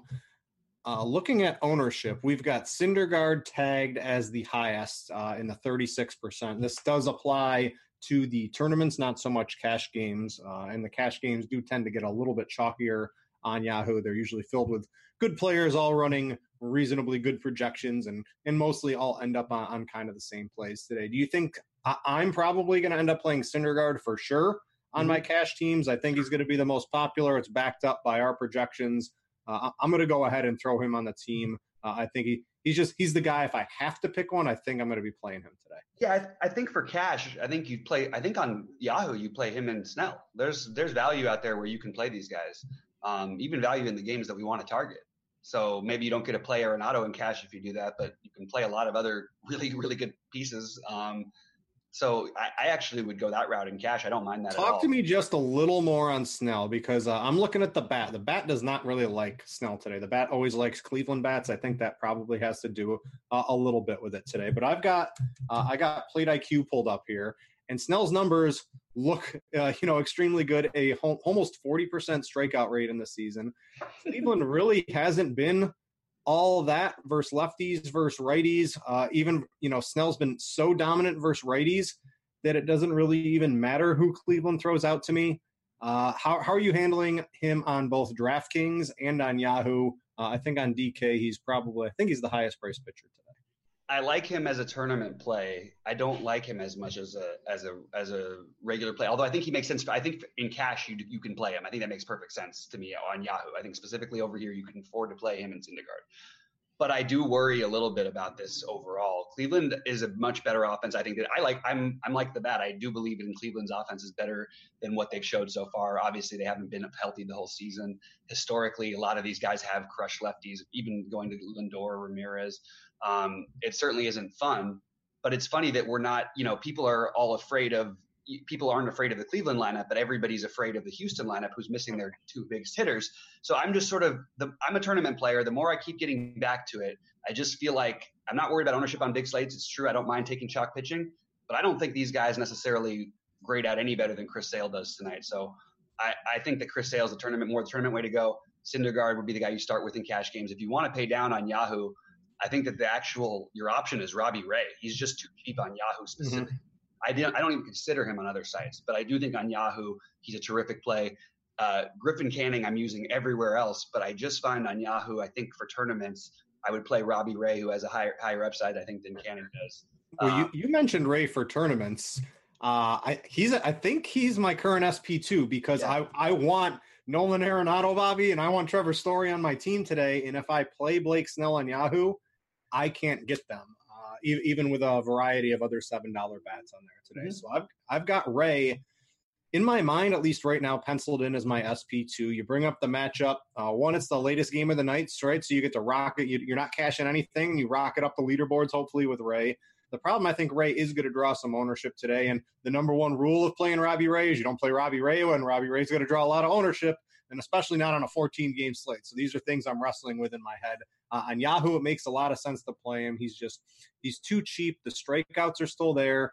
Um, the Giants don't strike out a ton, but there's enough strikeouts specifically in the bottom of the lineup that I think a pitcher as good as Ray should be able to handle them pretty easy. Even against righty, he's he's still about a, a 30% clip on him. Uh, it's San Francisco. It's in San Francisco. I don't know. I I'm thinking I might play Robbie Ray in my cash teams, Bobby. Yeah, I think over on Yahoo, I, I definitely makes some sense to me. I don't think I'm going to prioritize him highly for tournaments anywhere else. He's so Mhm. expensive, but on Yahoo, definitely. On, on DK for tournaments, he's much. He's more. In, so on Yahoo, I don't think I'd play him on my tournament. yeah, I But get what on, on DK, I would, right? Because I think he's going to draw. He's not going to draw much ownership on DK. Uh, if I bring up Slate IQ real quick, right, we're looking at Robbie Ray about 12% ownership. So that's one, two, three, four, the sixth highest owned. You know, probably jumbled in there with a couple other guys. Um, you know, if I had to guess, he'll fall somewhere in the fifth through eighth in ownership. That that's more appealing to me than playing a 30 or 40% Robbie Ray on a site like Yahoo. In a tournament. Yeah, for sure. I get the I get the argument for ownership. I, I still don't think I'm going to play him just because I like the other top pitchers much better. But Mhm. over here, the price obviously is different. It makes it makes Griffin Canning, who we have at reasonable ownership over here, kind of interesting. And the one guy, if you're really going to spend down for tournaments, I'm just going to say over here, take a shot with Trent Thornton. Um, there's a lot of Ks in this uh, lineup. The San Diego team strikes out more than anybody against righties. Thornton is a good strikeout pitcher, and I actually think he's an above average pitcher. Phil Cuzzy is perfect umpire for him. Good spot. Like, you know, yes, if it would be better if it was in San Diego, but I think overall, you look at that, it, he could be the other spend down who's like a, a weird pivot in tournaments, or you could play him with Ray just to get really different in tournaments and then pay up for all the expensive Colorado bats. And we don't have the lineup yet, but uh, Thornton much better against righties this year. 274 Woba allowed. Strikeouts not really there, but maybe he's running a little bad on strikeouts. There's just there's so many strikeouts in the Padres lineup. Sure, there's uh, some Woba and definitely some ISO specifically from a couple of players, and Machado's probably running a little uh, bad against righties this year. But yeah, I, I like Thornton. I, I think I would play Thornton over Robbie Ray in a tournament for a couple of reasons. I think the ownership will probably be less, and he saves me eight bucks, which means that's another Coors bat for me in a tournament. That's another bat in a game uh, that that has some offense that I might like today. Uh, so I think Thornton So- is very appealing for me in tournaments on Yahoo. Yeah, yeah, great. I appreciate that actually because I want you to explain my last big question: Who's going to the last guy who's going to have ownership over here that we didn't talk about? Um, why is Kyle? Why are people on Kyle McGowin? I'm well. One, you got to ask yourself how many pitches is he going to go, right? Um, Well, I'm just saying, like him versus Thornton. He's Thornton's cheaper than him on Yahoo, and we Yeah, have him I play- three times I- the ownership. um, In every wrong with format, Thornton's the better play. Something wrong with the algorithm and the Yahoo ownership, I would imagine. So I, I would expect Thornton to have more ownership than a guy like McGowin on Yahoo. too. I think people love to play these young guys thinking that they're all stud. This guy started one game in his career. He's 26 years old, 27. I know he's been okay lately, but like in the minors, but it, it just, And when know. you're like 27 and you're still in the minor leagues, you're probably not that great. I don't mind taking a shot on some of these young hitters though that are coming up that are 26 who've been just pounding the ball. Um, I want to talk about Griffin Canning. Uh, I, I like Canning. Canning's going to draw some ownership tonight, and I uh, I was looking at Slate IQ, and at least for DraftKings, Texas is one of the higher leverage stacks because they have a lot of power. And if Canning isn't as good as you know he he could be, the Texas stack can provide some leverage today. So I like Canning quite a bit. I think he's going to be pretty popular on DraftKings today as an SP two paired with one of the top options because that gives you a good mix of bats and gives you a good mix of you know high end pitching today. Um, he's in Anaheim. Uh, Carty tweeted out today too. It's uh, you know we, we used to think Anaheim was a pitcher's park, and it is definitely not that with the lowering of the wall and uh, just some other things that have happened on there. It's turned into a, a pretty good hitter's park. Um, but but I think Canning as as much power as there is in the Texas lineup, there's also enough strikeouts. He's got some strikeout upside. I think he's a he's a reasonable play, and I, I think on DK specifically, he's going to be in uh, on the radar for a lot of SP twos in cash games and SP ones in in tournaments, just to to allow people to stack up bats uh, that they want on other teams. Yeah, there's. I mean, there's no way I'm playing Texas bats against him personally, but I, you know, on a smaller slate, I would take some. I would take some. uh, Maybe have some interest. It's just too big a slate. There's no reason, and the guy is legit, really, really good. Like he's going to be a really, really good pitcher for a long time. Um, I, one of the things I love about guys like this, like even in the start, he struggled the most against Baltimore, where they really hit him. He still ended up like battling to 100 pitches. Like he, was, like at least you know what I mean. Like he's, it's not like he's getting pulled when at 50 pitches if he's struggling or something. I, I just feel pretty good about him. Yeah, I like Canning. Uh, there should be uh, plenty of strikeouts for him today. I pulled up plate IQ. You can see a lot of red in the strikeouts. Now you see a lot of green in the ISO too. So this is why um, you, you kind of get the double leverage with Texas, lower ownership, plus a lot of power, plus uh, against a popular pitcher. So uh, you know I'm playing ten in that nice structured uh, large field ten dollar tournament today. I'm gonna have a Texas stack in there, um, and, and I think just one out of ten will be uh, way over the field. Um, but I will have my share of Canning as well, if that makes sense, Bobby. Yes. Um, who do we want to put in here as SP2? Are there any other pitchers? There's a couple. Uh, Lucchesi's interesting, not on Yahoo. He's too expensive on Yahoo. Like you can play Robbie Ray, you can play Canning. I think I'd rather do that. Uh, you can just go up into the next tier. Uh, we didn't spend too much time on Berrios, so I want to talk about him because I, I actually, if you are trying to look at just pure strikeouts, I think he actually has one of the better matchups outside of Syndergaard, but he's also like Syndergaard, where they just you think they're these elite strikeout pitchers, but they just aren't as elite as you probably think they are. So there's a lot of strikeout potential uh, against the White Sox lineup. Uh, what are we doing with Berrios? And if you look at him, uh, I believe it's versus the curveball that Berrios likes to throw a lot of lot of versus righties. You can do all this uh, right in plate IQ, and it just everything turns red, Bobby. So even if you look at the pitch type matchup, Oliver's righties, he's throwing it about forty percent of the time. None of these dudes can hit a curveball. Yeah, so my first my first builds on like DraftKings today were Syndergaard and Berrios. I really love Berrios. I, I think he has like he can win this slate as you know against this team. I know it's not huge sample size, you know, but in the basically 100, 100 at bats, depending on who's ends up catching. Actually, I don't haven't seen who's catching yet because McCann has really good BVP versus him. I don't. Uh, I assume that he would probably be in He there. is not in the lineup today. Wow, is he hurt or something right now? I, did I miss it? Would- Okay, wait, well, sorry. Go ahead. On the White Sox lineup, Yeah, he's not in there. So I didn't. I didn't know if he's hurt or something. Maybe I missed something. no, he's not in there. Yeah, so BVP perfect. truthers are mad. Um, perfect. Uh, I, I actually am surprised the the White Sox total is as high as it is. I really like Berrios uh, too. It's just a matter of you know picking and choosing. And like I said, I like all these top guys, so I, I don't mind mixing a few of them. But I do think Berrios, uh, especially like the problem is it's such a close price thing, and I feel like there's enough value on Yahoo that I can take it to the other guys.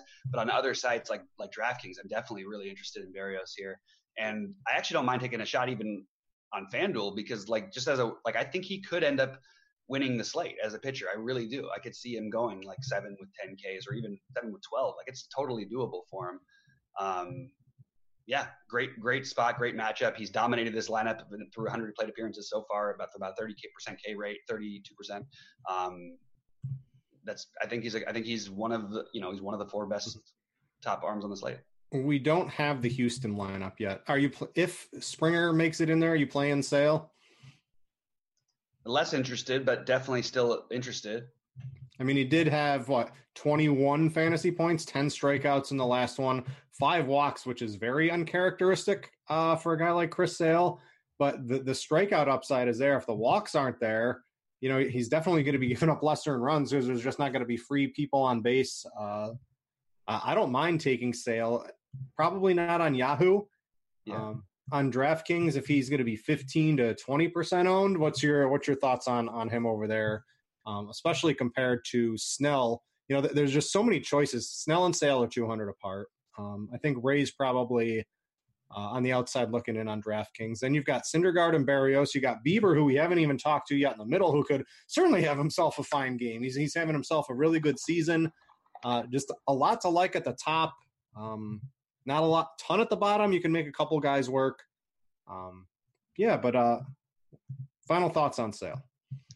Yeah, I just think that, you know, again, I know this is a weird thing to go back to, but you look at that K prop and that does jump out to me when you have a guy who's going to be way lower owned than the guys around him. He's got a two higher K prop against an offense that even even if they have him, it's still there's still no Altuve. The bottom, five through nine in that lineup is not particularly scary um, for a great pitcher, for an elite pitcher like Sale. It might be scary to some other teams, and you know, that with some average arms or whatever.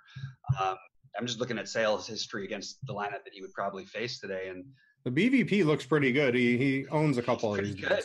I mean, yeah, no matter. I mean, and the K rate is terrific. Um, it's going to be, you know, almost forty percent um, of the guys who are actually going to play, probably. So, I I, def- I just love the sale as the tournament play. Um, I I love all the top four, so I have no problem Mhm. with using any of them. But he's just my favorite tournament one.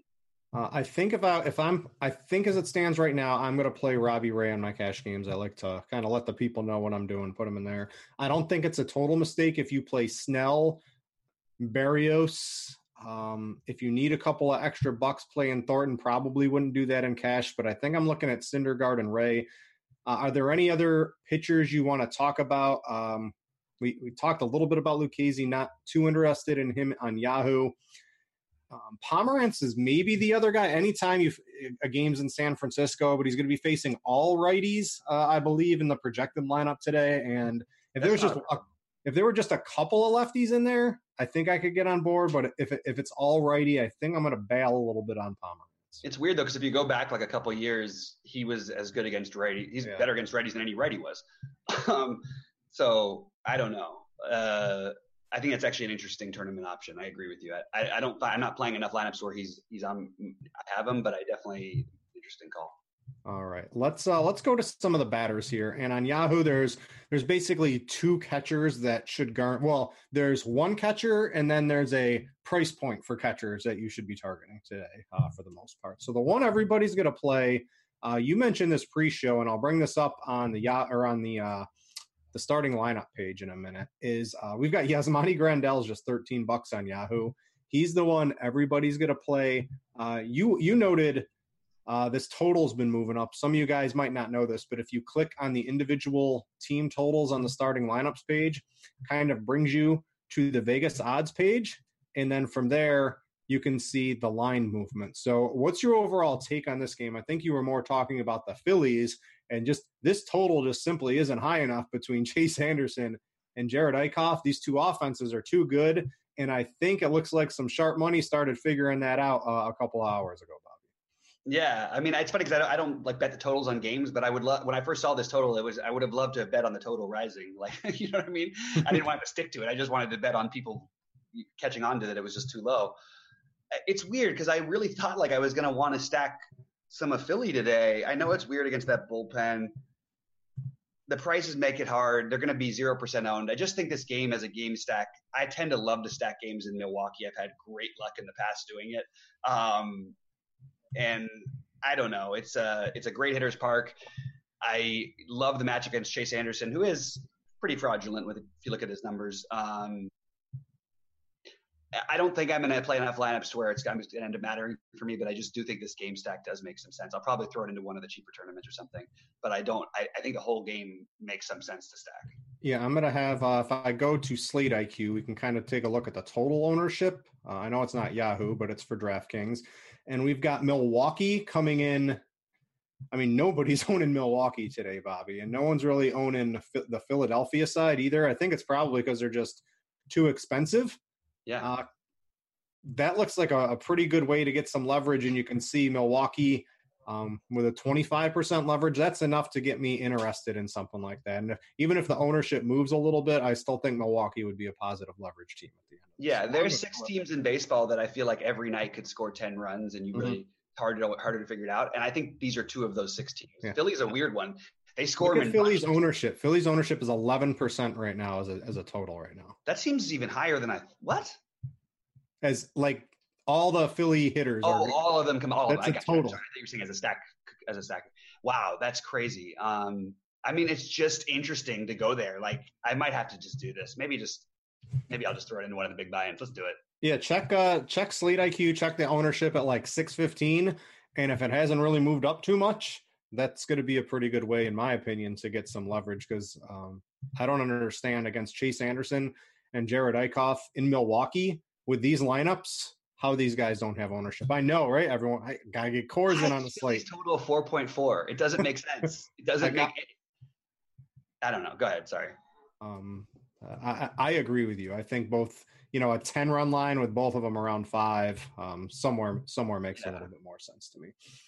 Um, but at catcher, Grandal looks like the play. The other is throw uh, all the seven dollar catchers, throw them all in a hat, and pick a name out, right? Because this is, I think, that's really how you should be playing Yahoo for the most part. I, I disagree. I think there's another catcher that's right in the same price range that you could argue is a, just as good a play as Grandal. What do you got?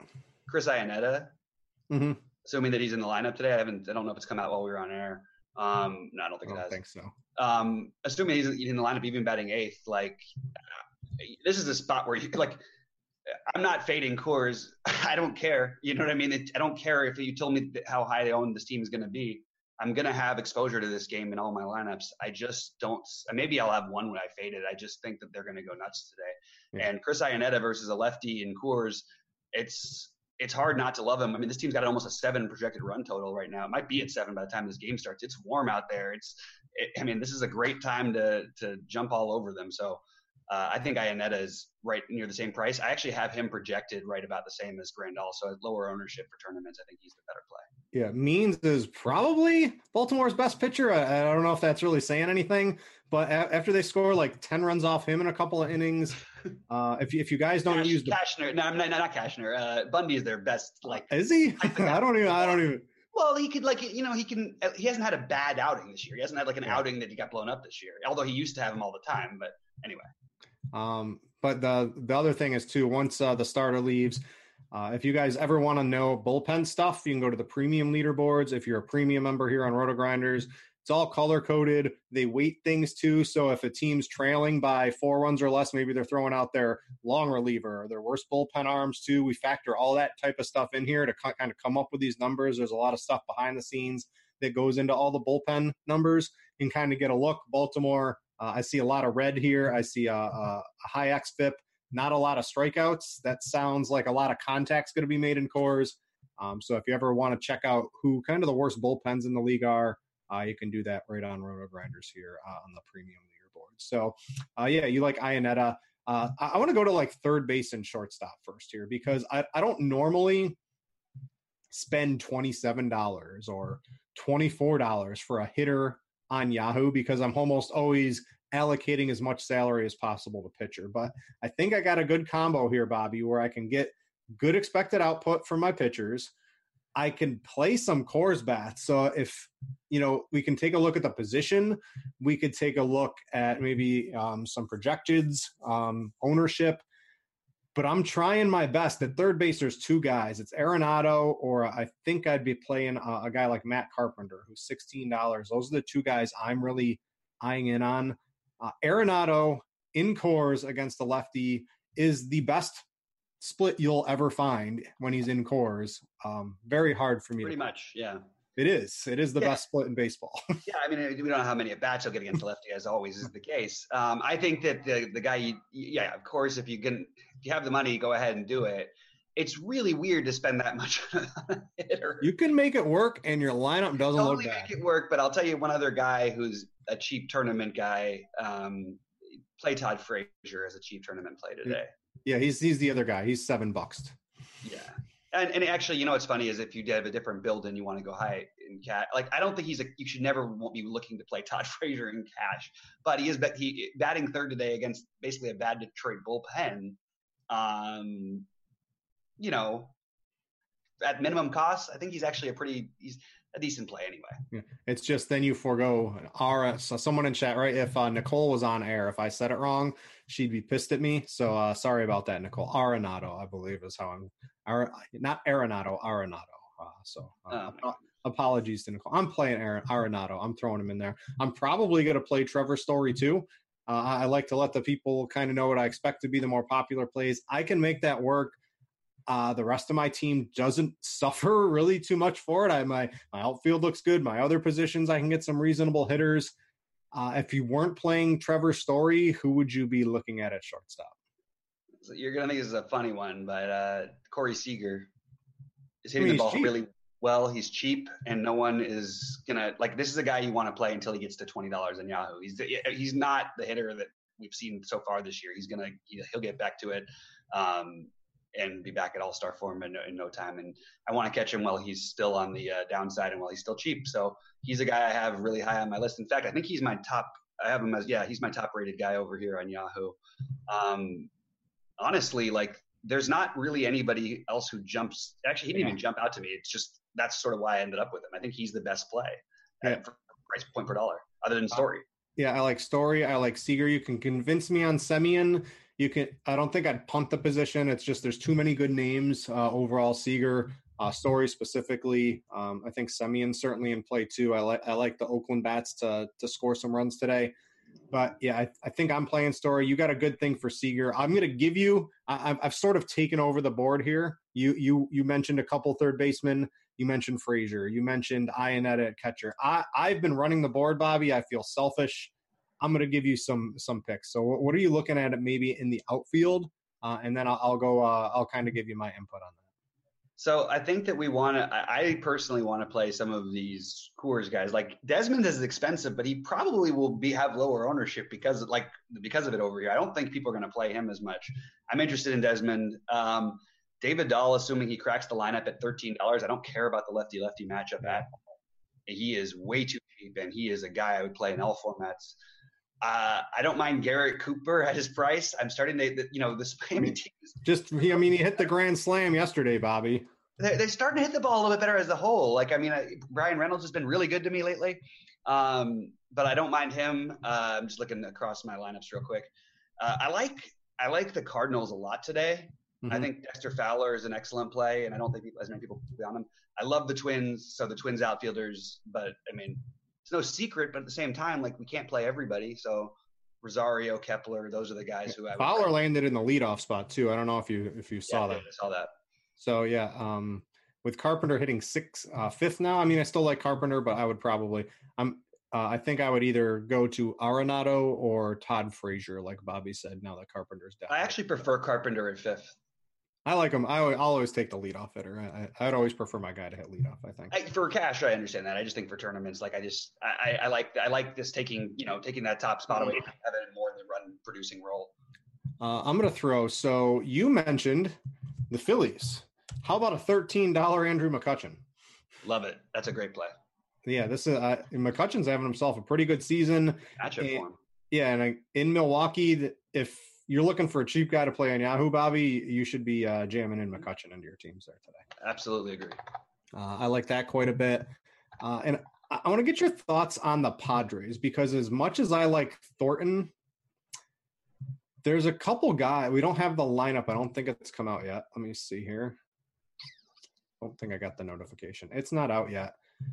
Uh, but even towards the like Wil Myers, should he be close to minimum price? He's he's eight bucks on Yahoo. Yeah, that's that's that's probably worth definitely taking a shot on. These, um, these, these are the guys I'm looking at because I it gets me my Coors, and then I can find good cheap bats to kind of fill in around um, the rest of my lineup. Yeah, um, yeah, yeah. I'm with you. Sorry, I, I got distracted by a, a funny little I was just trying to look at Chase Anderson's splits, but in the past, I. Maikel Franco has the BVP five for ten with three home runs. BVP um, lives on in 2019. I was I I have not looked. I've heard of BVP a couple times this year, but I I, I actually you know actually you know what I looked at Sale's BVP against Houston today. That, that, that's a real BVP thing. Like if you've pitched to hitters 200 plus times, that's a sample size. Yeah. That's enough. That's the only. I think that was the first time I've looked at some BVP stuff this year. But Anderson's like okay, but I, am not really too worried about a guy like McCutchen um, not being able to hit him. This whole Phillies lineup is just is too good, and I'm I'm with you on that. That total needs to be a little bit higher. So you, you should have betted on sharp side earlier in the day, and I think there's still a little bit of juice to squeeze. But when that hits ten, uh, it'll be all over for you. So go go get the nine and a half on it uh, if you're looking to uh, to run up your sharp side scores. Um, so we went over, let's go to first base. We kind of jumped a little bit all over the board here. Um, the guys towards the top, probably a little bit too expensive for this build. Uh, I'm looking a little cheap. There are some interesting options. You've got uh, Yuli, if you, are probably not going to play him, but right, we've got Chris Davis we've got Mark Reynolds. Uh, there's a guy who's seven dollars. Mark Reynolds is no Bryan Reynolds. Mark Reynolds can't be an outfielder. Oh, right, first base. I'm sorry. Yeah. Yeah, Yeah, oh, I, lo- I, lo- I love Mark Reynolds. Yeah, yeah. Sorry. Go ahead. Yeah. So, which one would you rather take in Coors today? You got Chris Davis or Mark Reynolds? Oh, come on. It's Mark Reynolds. By Uh, I uh, just some. I, I don't mind Chris. I don't think Chris. Davis. I don't mind him either, but he's, you know, I'll play him on DraftKings where he's cheaper. Like, there's no reason for me to play him. I, I prefer Mark Reynolds to him. hmm Uh, and then if we go down a little bit, you've got uh, Pearce, the lefty masher. Uh, he should be in there against Miley. Miley, uh, a good real life pitcher, not good for fantasy. So uh, I think I'd probably pass that. Uh, and we're waiting on weather in this Yankees game a little bit. We got to kind of see what Roth says as the day progresses on that. I haven't really played Morales too much, uh, especially like when he's nine bucks or eleven bucks, it's a easy pass, and the field still plays him. Uh, but when you're seven dollars on Yahoo, I'll, I'll play anybody, Bobby. If you're seven bucks, so we're waiting on the rain in this game. Uh, what's your overall thoughts on the Yankees? Should this game uh, end up being a go from Roth later in the day? Yeah, I don't think I'm going to end up with much of him, but I like. I do think Morales at that price is interesting, and it's mostly just pricing related for for the rest of the team. They're they're pretty expensive, and um, it's you know it's warm, the wind's blowing out, so if if the game does go and is all good, I just don't really find myself like over like overly interested in anybody Mhm. except for Morales' price really. There's no Chris Davis today, so we can't play him. I, anyway, I prefer the other. If I'm going to play this game, I do. I am going to play some O'Hearn on uh, sites like DK where he's cheap, or some Lopez. Like I actually like the the Royals side of this better than I like the Yankees. Uh, let's take a look at the Orioles because uh, I want to talk about some stacks and some tournaments because I'm dabbling in those a little bit, and I know you do as well. And I uh, one of the biggest things I saw today on Slate IQ is one: not only are the Rockies the highest owned, but they actually have positive leverage as a stack. And then Baltimore is rounding out with some of the highest overall leverage I've seen as a team stack all season long. Uh, you know, getting close up into the 100% and 80% right now. Uh, what side of this game would you, if I told you Baltimore is going to be half as owned across the board as Colorado, how do you determine which side of that, if you're only making a couple entries, you would rather have? I mean, I'm I'm on the Colorado side of it. I do think that that, that you're definitely going to get lower ownership on the other side. And now that I see my boy Keon uh, Keon Broxton in the lineup, Mhm. I'm, I'm going to be all over it. This guy has made me more money He's than not any- in the Yahoo player pool. You can't play him on Yahoo. You can play him on Yahoo, but you can play him elsewhere. Um, and he's, you know, you could play, you can now stack them cheaply. Like Ruiz is 3.8 on DK, Broxton's 3.5. Like uh, even VR is only 4.8. Like it's not like that crazy for Coors or Dwight. And you throw in Dwight Smith or Mancini or both. Um, I mean, definitely can't argue against their side of it. I think that Severino, even as a catcher, like makes sense. Like I like the Baltimore stack a lot today. I have no no thoughts, no positive thoughts about Hoffman. You have a lower K pitcher against Keon Broxton and these and these uh, Orioles. I love it. I'm, I'm going to play a lot of Keon Broxton today. Yeah, I think their ownership's going to creep up a little bit higher than Slate IQ has uh, currently because you know we didn't have Keon Broxton, and I think they're going to gain a little bit of steam towards the end of the day. Um, but I do like Baltimore. I mean, they've still got a huge total, and their bats haven't been horrible. At least like the guys you wanna you wanna play here. I think as a stack they make a lot of sense, and if they remain as one of the highest leverage teams on Slate IQ, uh, I will certainly be building one, if not two of my 10 teams as Baltimore stacks today. I, I definitely like them quite a bit uh, against Colorado. So uh, everyone knows to play Colorado and Baltimore. We talked quite a bit about the Brewers Phillies game. I think we both like the offenses there. Uh, definitely a lot more than the ownership is currently at. Right? Phillies way down here, Milwaukee's way towards the bottom. I'd be way over both of those teams.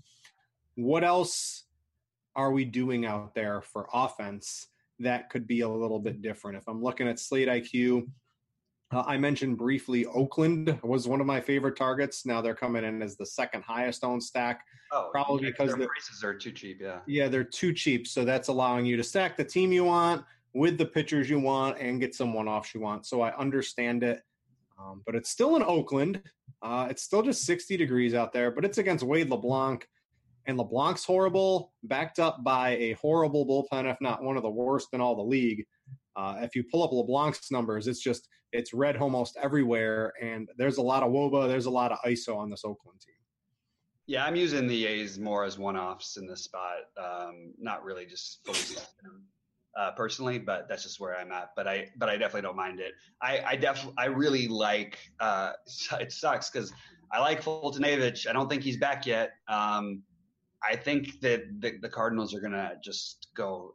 This offense should explode at some point. Like I, I really feel like this is a good spot for them, and there, there's your tournament play to me. Um, Yeah, but that, I, that- that Cardinals lineup looks pretty good, right? 90 degrees with the wind blowing out. With this good lineup, let's look at Slate IQ and see where St. Louis is. I don't see them anywhere, Bobby. They're way down here towards the bottom of ownership. Uh, now they are a little bit more expensive, but I'm fine with that. Uh, I'm I'm okay paying money for bats and paying a little bit more down at pitching to get exposure to a great offense and a great spot that nobody's going to own. I'm okay doing that for tournaments. Yeah, it's a great spot. I mean, this is let's do it. I, I think this is a really like it's a good stack. I mean, also they all make sense as good like one-off plays anyway, and they're cheap, and it's I, I'm all about it. Uh, Springer is leading off for Houston. That lineup has come out today, so I, I, I would consider that right. You know, as much as we like Sale, that is going to diminish his ownership a little bit. If Springer was out, that lineup would have looked a lot worse. Um, but but he owns like Reddick still in this lineup, and Sale just absolutely owns his soul. Um, that's basically a strikeout almost every time. I, I would expect Reddick to be up there. So if he, if he can just get through Springer, Bregman, and Correa and not give up a bomb there, there's there's still a lot to like for Sale in my opinion today. It's just can can he get through that top three of the order? They just changed their lineup again. It says, um, let me see what happened. The Dodgers are messing the lineup around all the time. No, I just no, I just I just got a Houston notification that they changed theirs, but no, they didn't. Um, wait, they did do something. Yeah, no, wait, no, Diaz is there. That's the same.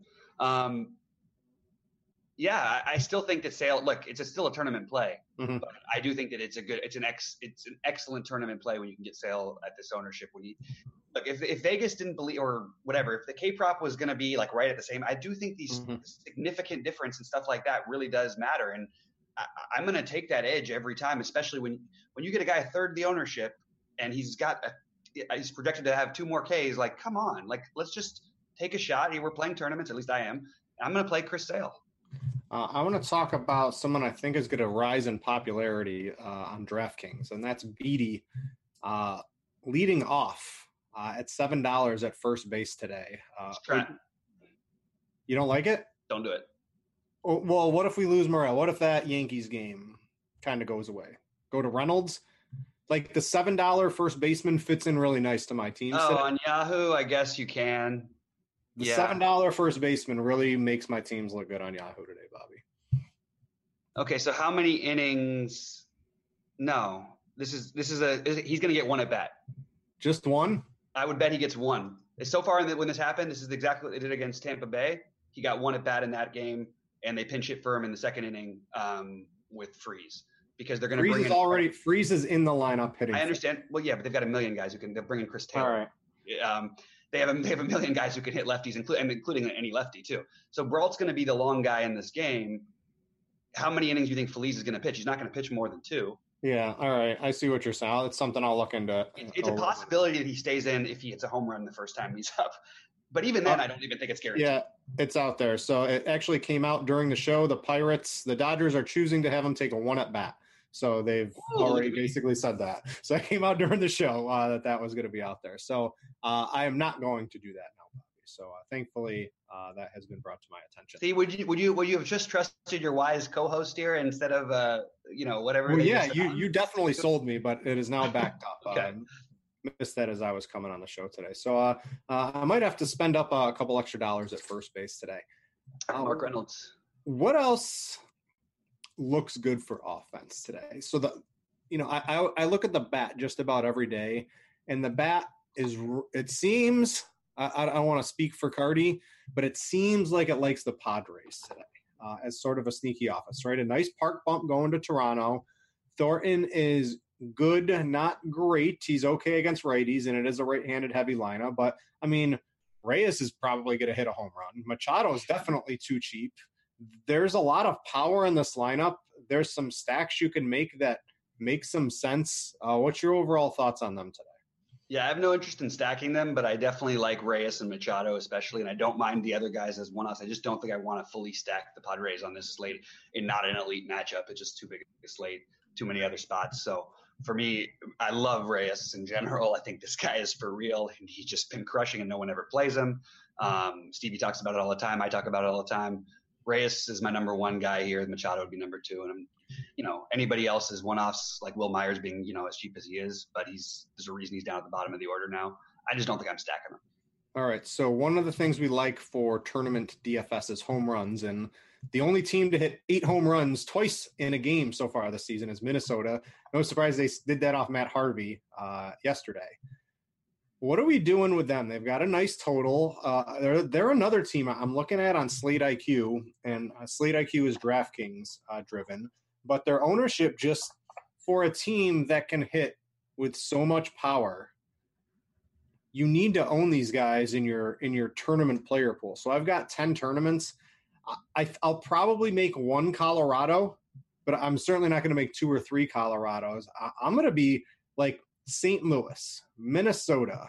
Uh, I already mentioned I'm going to try to get Texas. I'm I'm looking at Milwaukee. The teams towards the bottom here that just don't have a lot of ownership that I think you can reasonably predict to score a lot of runs and have a reasonable shot at being the highest scoring team on the night that just aren't drawing ownership. I, I know why they're not owned because they're expensive, but I don't know. Money doesn't really matter too much in baseball tournaments. I'm not concerned about it. I want a team that scores the most runs. So uh, I think these are the teams I'm going to be making some stacks of, and, and Minnesota is just another one, Bobby. Yeah, but what I would say today is different, at least for me, and I could end up being wrong about this, is I would say that, you know, there are those stack and fade Coors days. I do think you want like a, a piece or two, and there's plenty of ways to differentiate in, in, in this offense that, Mhm. uh, you know, guys like Dahl and Tapia aren't going to be uh, nearly as highly owned as the other guys. Um, Brendan Rodgers down towards the bottom of the lineup at a high price. Um, I just think that you know Mark Reynolds. There's a lot of good first basemen. There's enough ways you can do it where I don't. I wouldn't just avoid the Rockies entirely. I would try to probably get probably two of their bats in most of my lineups and hope that they are responsible for the damage that inevitably is going to be done in this game. I mean, I, I want to go back to the Twins here because I'm looking at Lopez and Bobby. I, I see everything's red lefties, a 400 Woba, 220 ISO, uh, exit velocity, one of the worst in the league, no ground balls, lots of fly ball. I mean, this is a this is like a nut spot for the Twins here. I know there's no Cruz; those are all versus lefties, and they've got four lefties running off the top of the order here. This this looks like a, a, a Twins could go nuts here spot. I mean, to me, every every spot feels like the nut spot for the Twins these days, doesn't it? Like I feel Yeah. like every day they're they're This is all without Nelson Cruz too. Since Miguel Sano came back, they they're just fired up though again. I mean, he's he's hitting too. He's came back on fire. Um, that's my boy. So I love the twin stack. I need to make sure to get them stacked with Colorado somehow um, because I need to I need to play them. I mean, you look at this. Like, it's, funny they only let Sano play those three games. They've had to give him a day off in between each, and he's homered twice and you know put up a How are you giving? You can't give him a day off when he's hitting bombs. yeah, it's just, I mean, I, I, I don't know, they, but everybody on this team hits bombs. So what are you going to do? Uh, yes, twins are in play. And not only that, like you really, there's no priority of how to stack this team. Like you might, it might feel gross on a, on a big slate to play the seven, eight, nine players, but I actually think the six, seven, eight, nine is arguably as good as the top of this lineup. Maybe, maybe if you factor in the catcher position and what Castro's been doing better. The other team I want to talk about now, the, the Angels look like they are drawing some ownership, at least on DraftKings, but uh, they got a high total. It's against Smyly, and Smyly's another one. It's just you look at Slate IQ, you see red just about everywhere. You usually want to target those guys. Coincidentally, the Angels have a five run total in Anaheim today. So, what do you think about the Angels overall? Uh, I think I would rather, if I had a limited amount of stacks, I'm going to have 10 today. Uh, I don't know if I'd allocate them to the Angels. I think I'd rather take, you know, the Brewers and the Phillies who are half as owned or less than the Angels, but also have a total just as high. I think I'd rather allocate something to, to those teams. That makes sense to me. I totally understand that. Um, all right, we'll take some QQs in a second. Uh, again, guys, uh, Devin, if you have the badge uh, link, go ahead and drop that. Uh, we're doing a promotion here on Roto Grinders tonight. It is for a FanDuel contest. Uh, what we need you to do is go onto FanDuel, get a Roto Grinders logo from somewhere on the interwebs, and upload the Roto Grinders logo to your FanDuel account. What that will do is if you play the, uh, I think it's, uh, I don't know the exact contest. Devin will tell you in a second here. But if you play the specific contest on FanDuel tonight and you happen to be the highest scoring person with a Roto Grinders badge, we will get you a free t shirt and you get a free hat. And then if you ever happen to have your badge uploaded onto any site and you get a top 10, uh, just email into support in one of the, the large field tournaments and uh, you get yourself a free month of Roto Grinders Premium, which is like 40 bucks. And that's, that's like eight five dollar KFC meals to me, Bobby. So that's uh forty bucks is a hot commodity where I come from. So if you if you just translate forty dollars into KFC five dollar meals, uh, that's well worth it for uploading a picture of the Roto Grinders badge. I don't know Absolutely. if you follow me, but that that that's how I look at things. Everything's in Absolutely. Yeah, of course I do. five dollar boxes. Um, so click the link Devin dropped in there, and if you have any questions, um, just take a look at it uh, in chat here, and they'll get it for you. Uh, all right, let's get to some QQs, and let's start taking them for people here. Uh, Lopez from Miami, not someone um actively found in any of my lineups today. He is just cheap enough, uh, at least on DraftKings, to kind of be in the mix if you're looking for a cheap pitcher. Uh, what's your thoughts on him today? I'm sorry. You can you repeat the name again? I- for some Pablo Lopez. Oh, Pablo Lopez. I actually do like. I actually do think he's kind of interesting, and I'm sort of wondering why I haven't heard his name at all. Um, I don't know, man. It's I'm struggling a little bit. Like, uh, I, don't think I'm to end up playing him again. If I was playing more teams in scripting, he would have been a part of the script.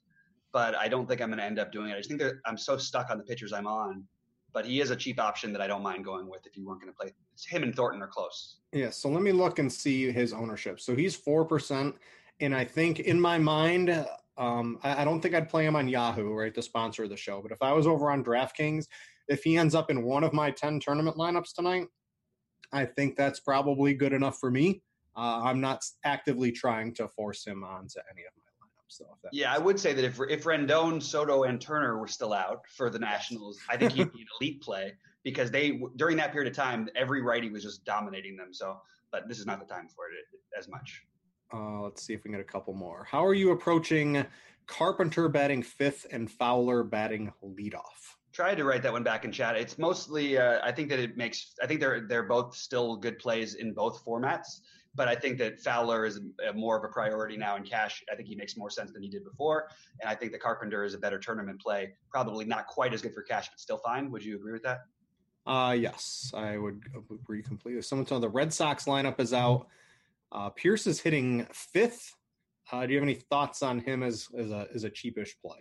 Yeah, I'm playing him over on DraftKings. Um, yeah, interested in him. Uh, I don't love. I, mean, I, I don't love that there's going to be ownership on him, but because he's really struggled. I know he hit his home run yesterday, um, or was it yesterday or the day before? But um, I, I, I'll play him. I, I'm not like excited about it. Someone want to know Pham versus Cleveland. We didn't even really talk too much about Bieber, but Bieber's having himself a pretty good season. Um, you see, you know, a thirty-ish percent strikeout rate uh, versus righties versus lefties. Uh, if you're looking for a low-owned play with a little some upside, I think Pham would certainly do that.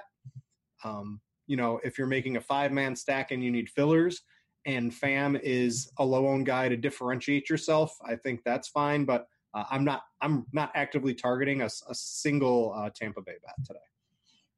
Yeah, I, it's weird on a small slate. I wouldn't even mind like a mini stack to, to counter this. I just feel like this team is elite against power pitching righties, and I would have no problem like playing these guys normally. But on this slate, you just there's just no reason to. I don't think. In, I don't think. In, in general, I don't want to pick on Bieber. He's a really good pitcher, but I don't. I'm not playing him.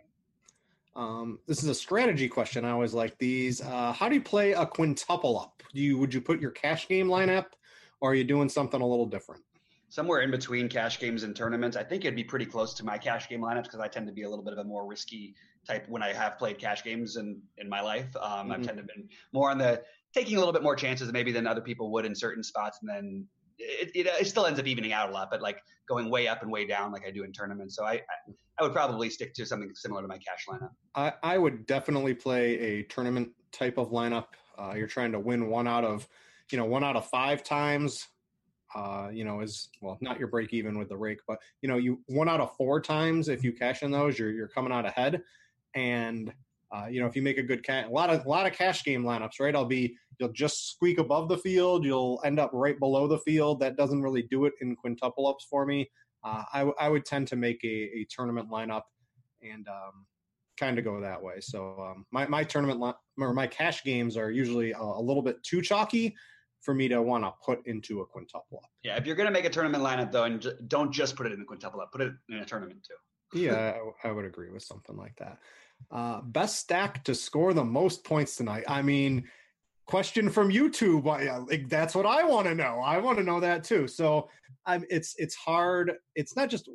It's which team scores the most points too. But you, uh, you know, if you think next level is trying to think of what the field is doing, and if all the fields on Colorado, and you can kind of see that a little bit. It's not all on Colorado because it's a big slate.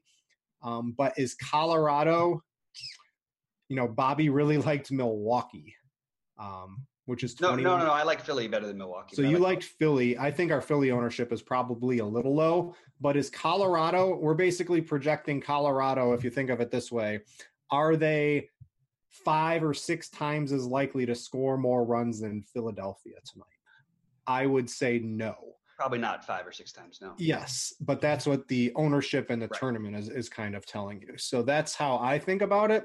So while I'm still going to make a Colorado stack or two, I'm also going to have, you know, I'm going to find some teams on Slate IQ. Again, that's that's more DraftKings related, but I'm going to find some teams I think can score a lot of runs that aren't going to have any ownership, and I'm definitely going to play those because instead of fighting 5,000 other Colorado teams, I'm going to be fighting maybe 500 Philadelphia teams in the same tournament, and I, and I'd much rather fight 500 teams than 5,000 teams.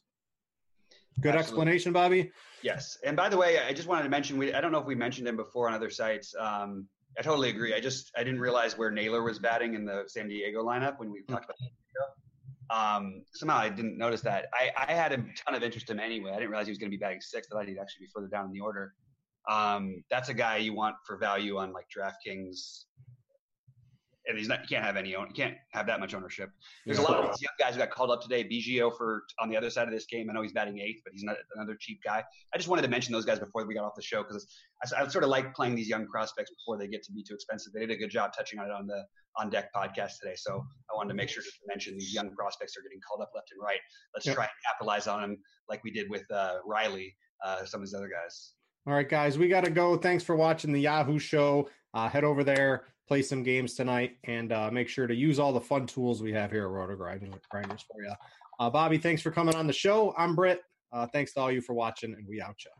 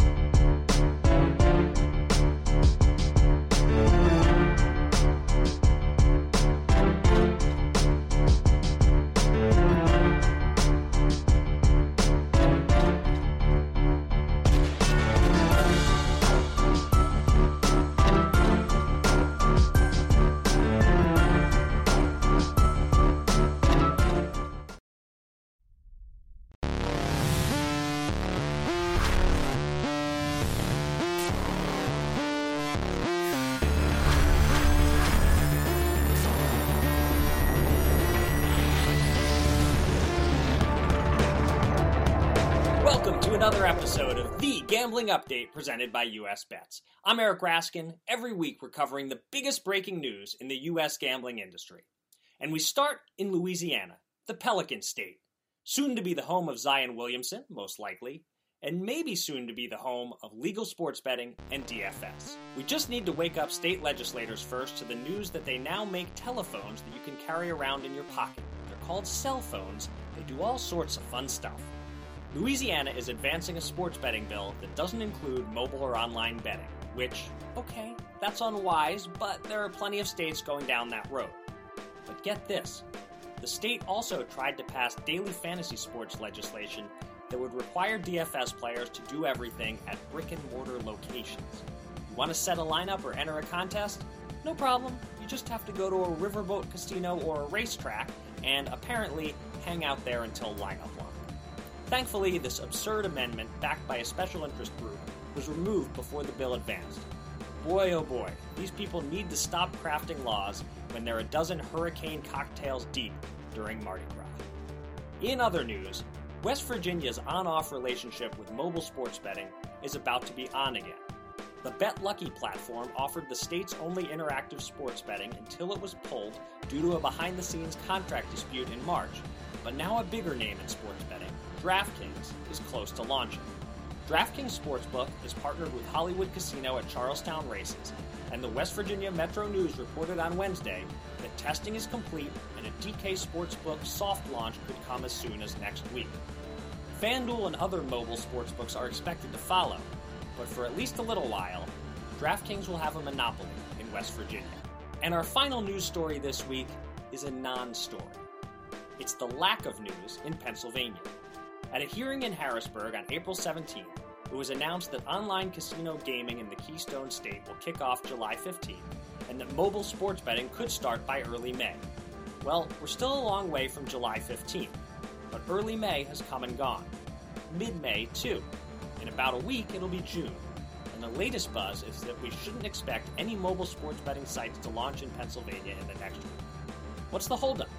If, as expected, the first site to launch is Play Sugar House, which already has a fully functional platform in New Jersey, why is this being delayed? Hopefully, we'll know more soon. But for now, if you want to place a sports bet in PA, it's still brick and mortar only. That's all for this week's edition of The Gambling Update presented by US Bet. See you again next week.